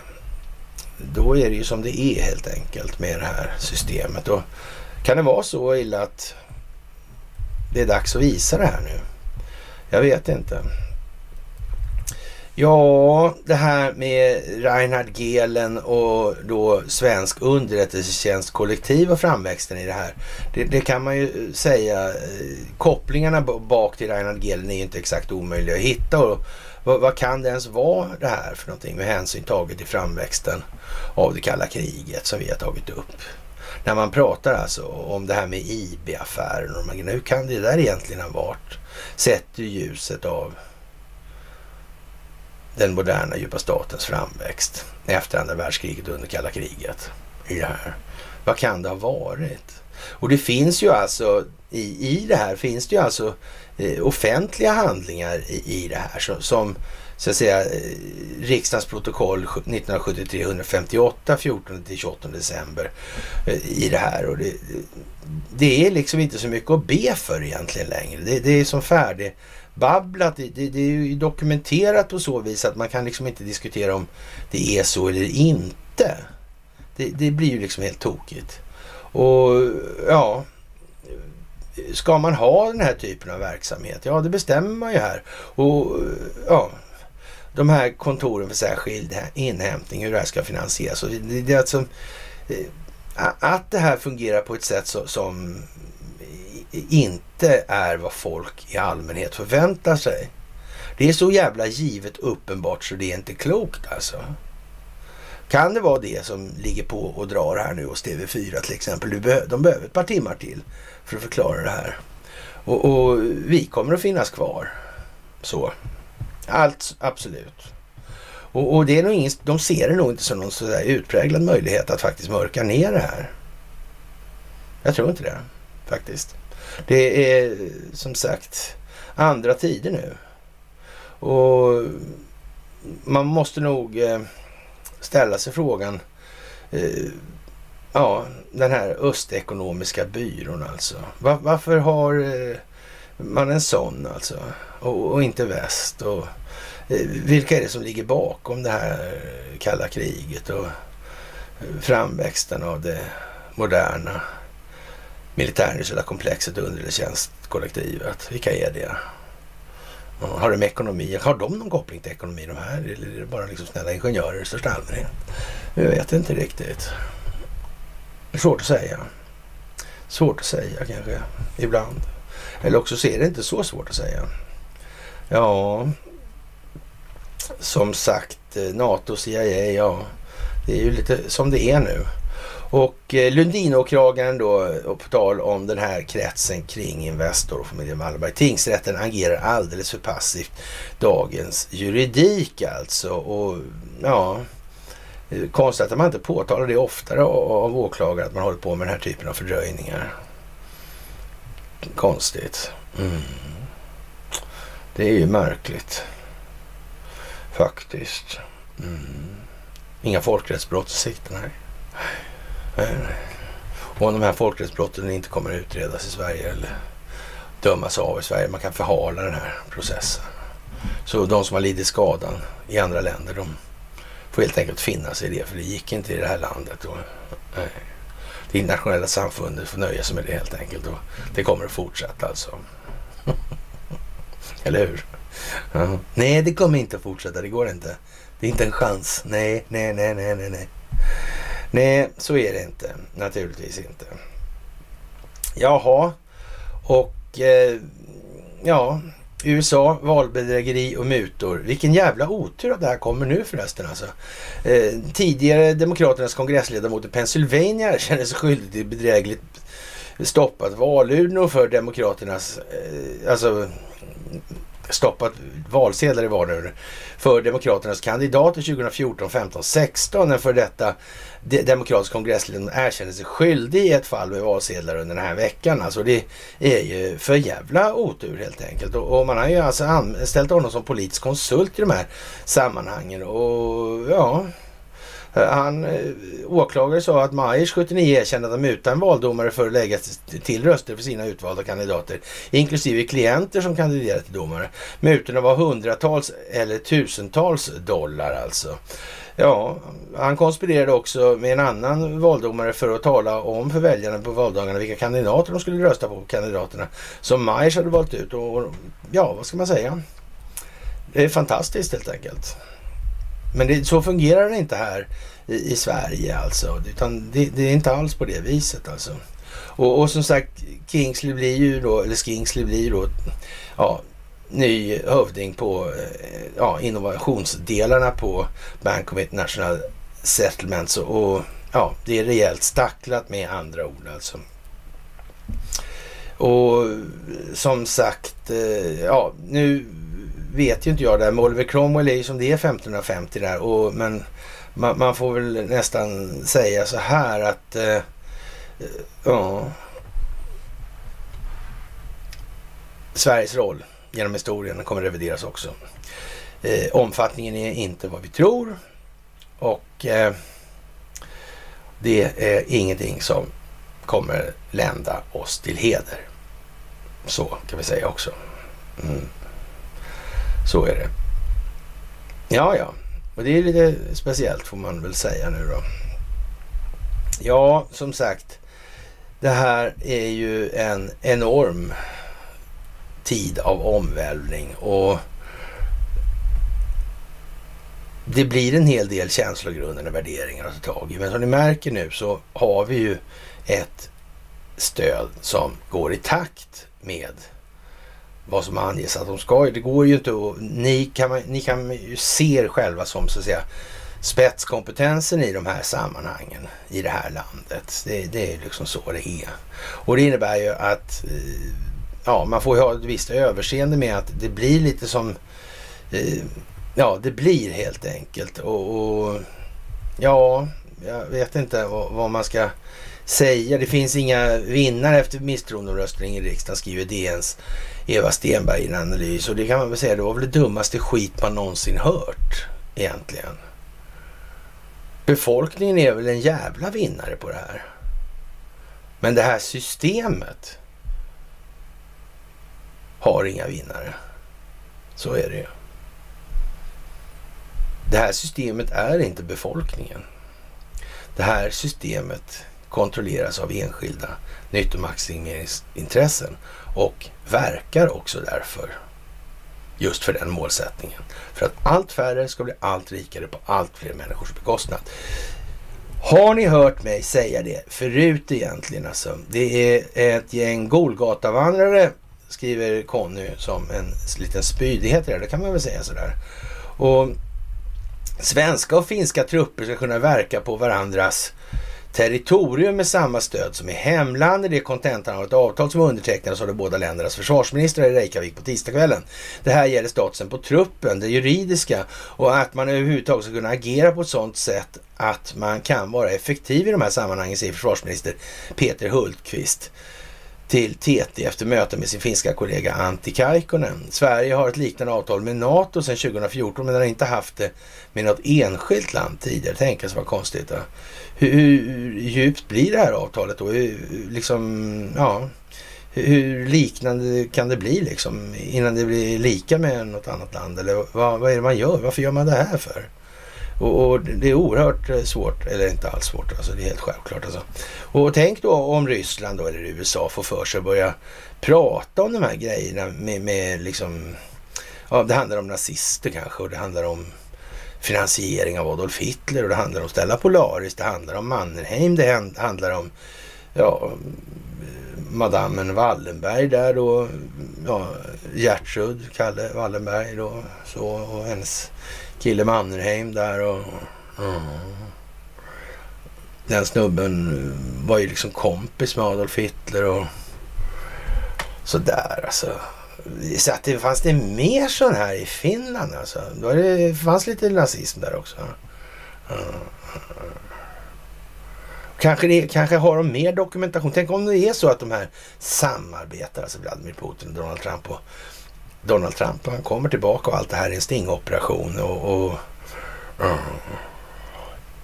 kanske eh, de har fört samman sin underrättelsetjänst ja, underrättelsetjänstinformation i de här datorerna och haft det som beräkningsgrund sen. Men hur blir det då ens? Ja, hur blir det då ens alltså? Ja, det vore jävligt tråkigt alltså om man tycker liksom att det här är... Mm, ja. Ja, ja, ja, ja. Sådär. Och ja, vi tar väl och ja, lägre temperatur minskar ryskt beroende. Jag vet inte hur tydligt det här ska bli för att folk ska förstå vad det handlar om. Och som sagt, dra ner temperaturen eller på energi, energiförbrukningen så blir det ryska beroendet mindre. Alltså fantastiskt helt enkelt. Och ja, det får väl vara som det är med den saken helt enkelt. Tycker jag. Italiensk polis stoppar fyra ton kola Sådär ja, sådär ja. Mm, det är små, småtillslag numera. Och ja, det handlar om informationskontrollen. Det verkar ju precis som att den inte ser ut riktigt som den har gjort under evärdliga tider. Ja, jag vet inte. Som sagt, i ja, vietnamesiska politiker och, och hälsoministrar och, och han har ju borgmästare gripits för korruption alltså. Ja, vem som står för eh, avlyssningen där, det har vi ingen aning om alltså. Ja, det behöver nog rensas upp lite grann här i många länder. Det kan ta lite tid helt enkelt. kan ta lite tid alltså. Ja, sådär. Ja, faktiskt. Och, och ja, Ryssland, vi diskuterar då så att säga kärnvapen då och, och kärnvapenkontroll och sånt där plötsligt. Fast kanske inte i tiden just nu då. Ja. Och, och tänk om ryssarna hittar något sådär i, i, eller hittade något i Tjernobyl som de visste fanns där. Som hade att göra med de här förbrukade bränslestavarna som kommer från Bränslegatan 1 i Västerås. Ja. Det var väl aldrig så att man centrifugerade och hade sådär va? Det var inga centrifuger. Hur var det han sa där han försäljningschefen på Siemens ABB. Ja, jag minns inte riktigt. Svårt, svårt, svårt, svårt, svårt. Knepigt helt enkelt. Och ja, det är väldigt svårt alltså. Faktiskt. ja, vad som är viktigt och inte viktigt, det får vi ju naturligtvis avgöra själva. Och eh, Tabelstriden mellan Norge och Sverige, därför lämnar hovet inte tillbaka en värdefull målning, P1 Kultur. Det verkar värt att ta till sig. Helt säkert. Mm. Lägga på minnet som man säger. Sådär. Noterat. Mm. Nio hål har identifierats i Estonia då under sju månader och ja, vad ska vi säga? Vi har identifierat minst nio hål i fartygssidan jämfört med de två som filmades av den statliga haverikommissionen sommaren 2021. Vidare konstaterar att intryckningsskadan i området som redovisar betydligt mer omfattande än vad som då blev känt. Ur ett av hålen har eh, vad som syns vara ett dörrhandtag från fartygets inre tryckts ut genom fartygsplåten. Ur ett annat hål sticker en stålbalk ut och fartygsplåten är intryckt. Eh, hålets fulla utsträckning går, det, går dock ej att avgöra eftersom det delvis störs av lera alltså. Och ja, jag vet inte. Eh, upp ur hålen på Estonia och så vidare här. Jag är inte riktigt säker på vad det här är konstigt. Ja, ja. Mycket, mycket märkligt. Mm. Och som sagt, Boris Johnson han klarar sig alltså. Och man anser då från eh, SVDs sida med Turkiet känna slutet för den svenska NATO-ansökan. Och som sagt, vi kommer bli varse här alltså. Det är bara så. Och det här kommer bli speciellt framgent. Var så säkra alltså. Det är alldeles jävla säkert. Och eh, ja, vad ska man säga? Vi får väl anse att vi har kommit en bit på vägen idag och jag är väldigt tacksam för det benägna bistånd vi numera ges av våra ägardirektivstyrda opinionsbildningsmedier i att belysa sin egen då, alltså inte med, eller medierna, alltså belysa sin egen uppgift och roll och dess tidigare varande uppgift och roll. Och det är fantastiskt som jag ser det. Det är en jävla skillnad. Och med det, kära vänner, så har vi väl nått upp i den här tiden som är så efter, eh, ja, frågad. Och jag tycker det är otroligt roligt att ni faktiskt eh, tycker som ni gör och att ni tycker att så att säga, koncentrationsspannet måste hållas växande. Och det är naturligtvis helt rätt. Alltså. Och det håller jag med om också, så det var inte så. Men det är fantastiskt att se att det slår så bra som det gör alltså. Och jag vet inte vad vi ska, om vi ska säga i något mer i, i den meningen det mesta är avhandlat eller alltihop är avhandling. Och sen blir det ju liksom sådär eh, äldre uppgifter som redan har så att säga passerat i den delen. Så det blir ju mer effektivt. Och jag tror någonstans att ni faktiskt tycker att det här är lite skönt nu att, att se ja, utvecklingen av helt enkelt. Och stor polisbrist trots att kåren är större än någonsin måste ju säga någonting om effektivitet och verkningsgrad då så att säga. Mm. Faktiskt. Ja. Och som sagt, vad gör Morgan egentligen? Vet vi det? Vet vi vem som spelar exakt vilken roll i det här?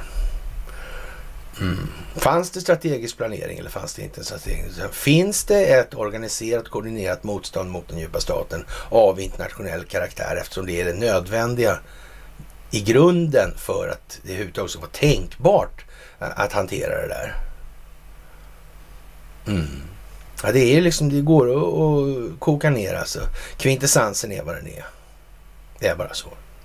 Och eh, ja, ni kan ju de här turerna nu. Och det är fantastiskt att få uppleva det här med er. Det största av tack för allt ni gör. Och jag tycker det här är jätteroligt. Det tycker jag verkligen. Och med det, kära vänner, en fantastisk piglördag till er från mig här och så hörs vi senast på fredag.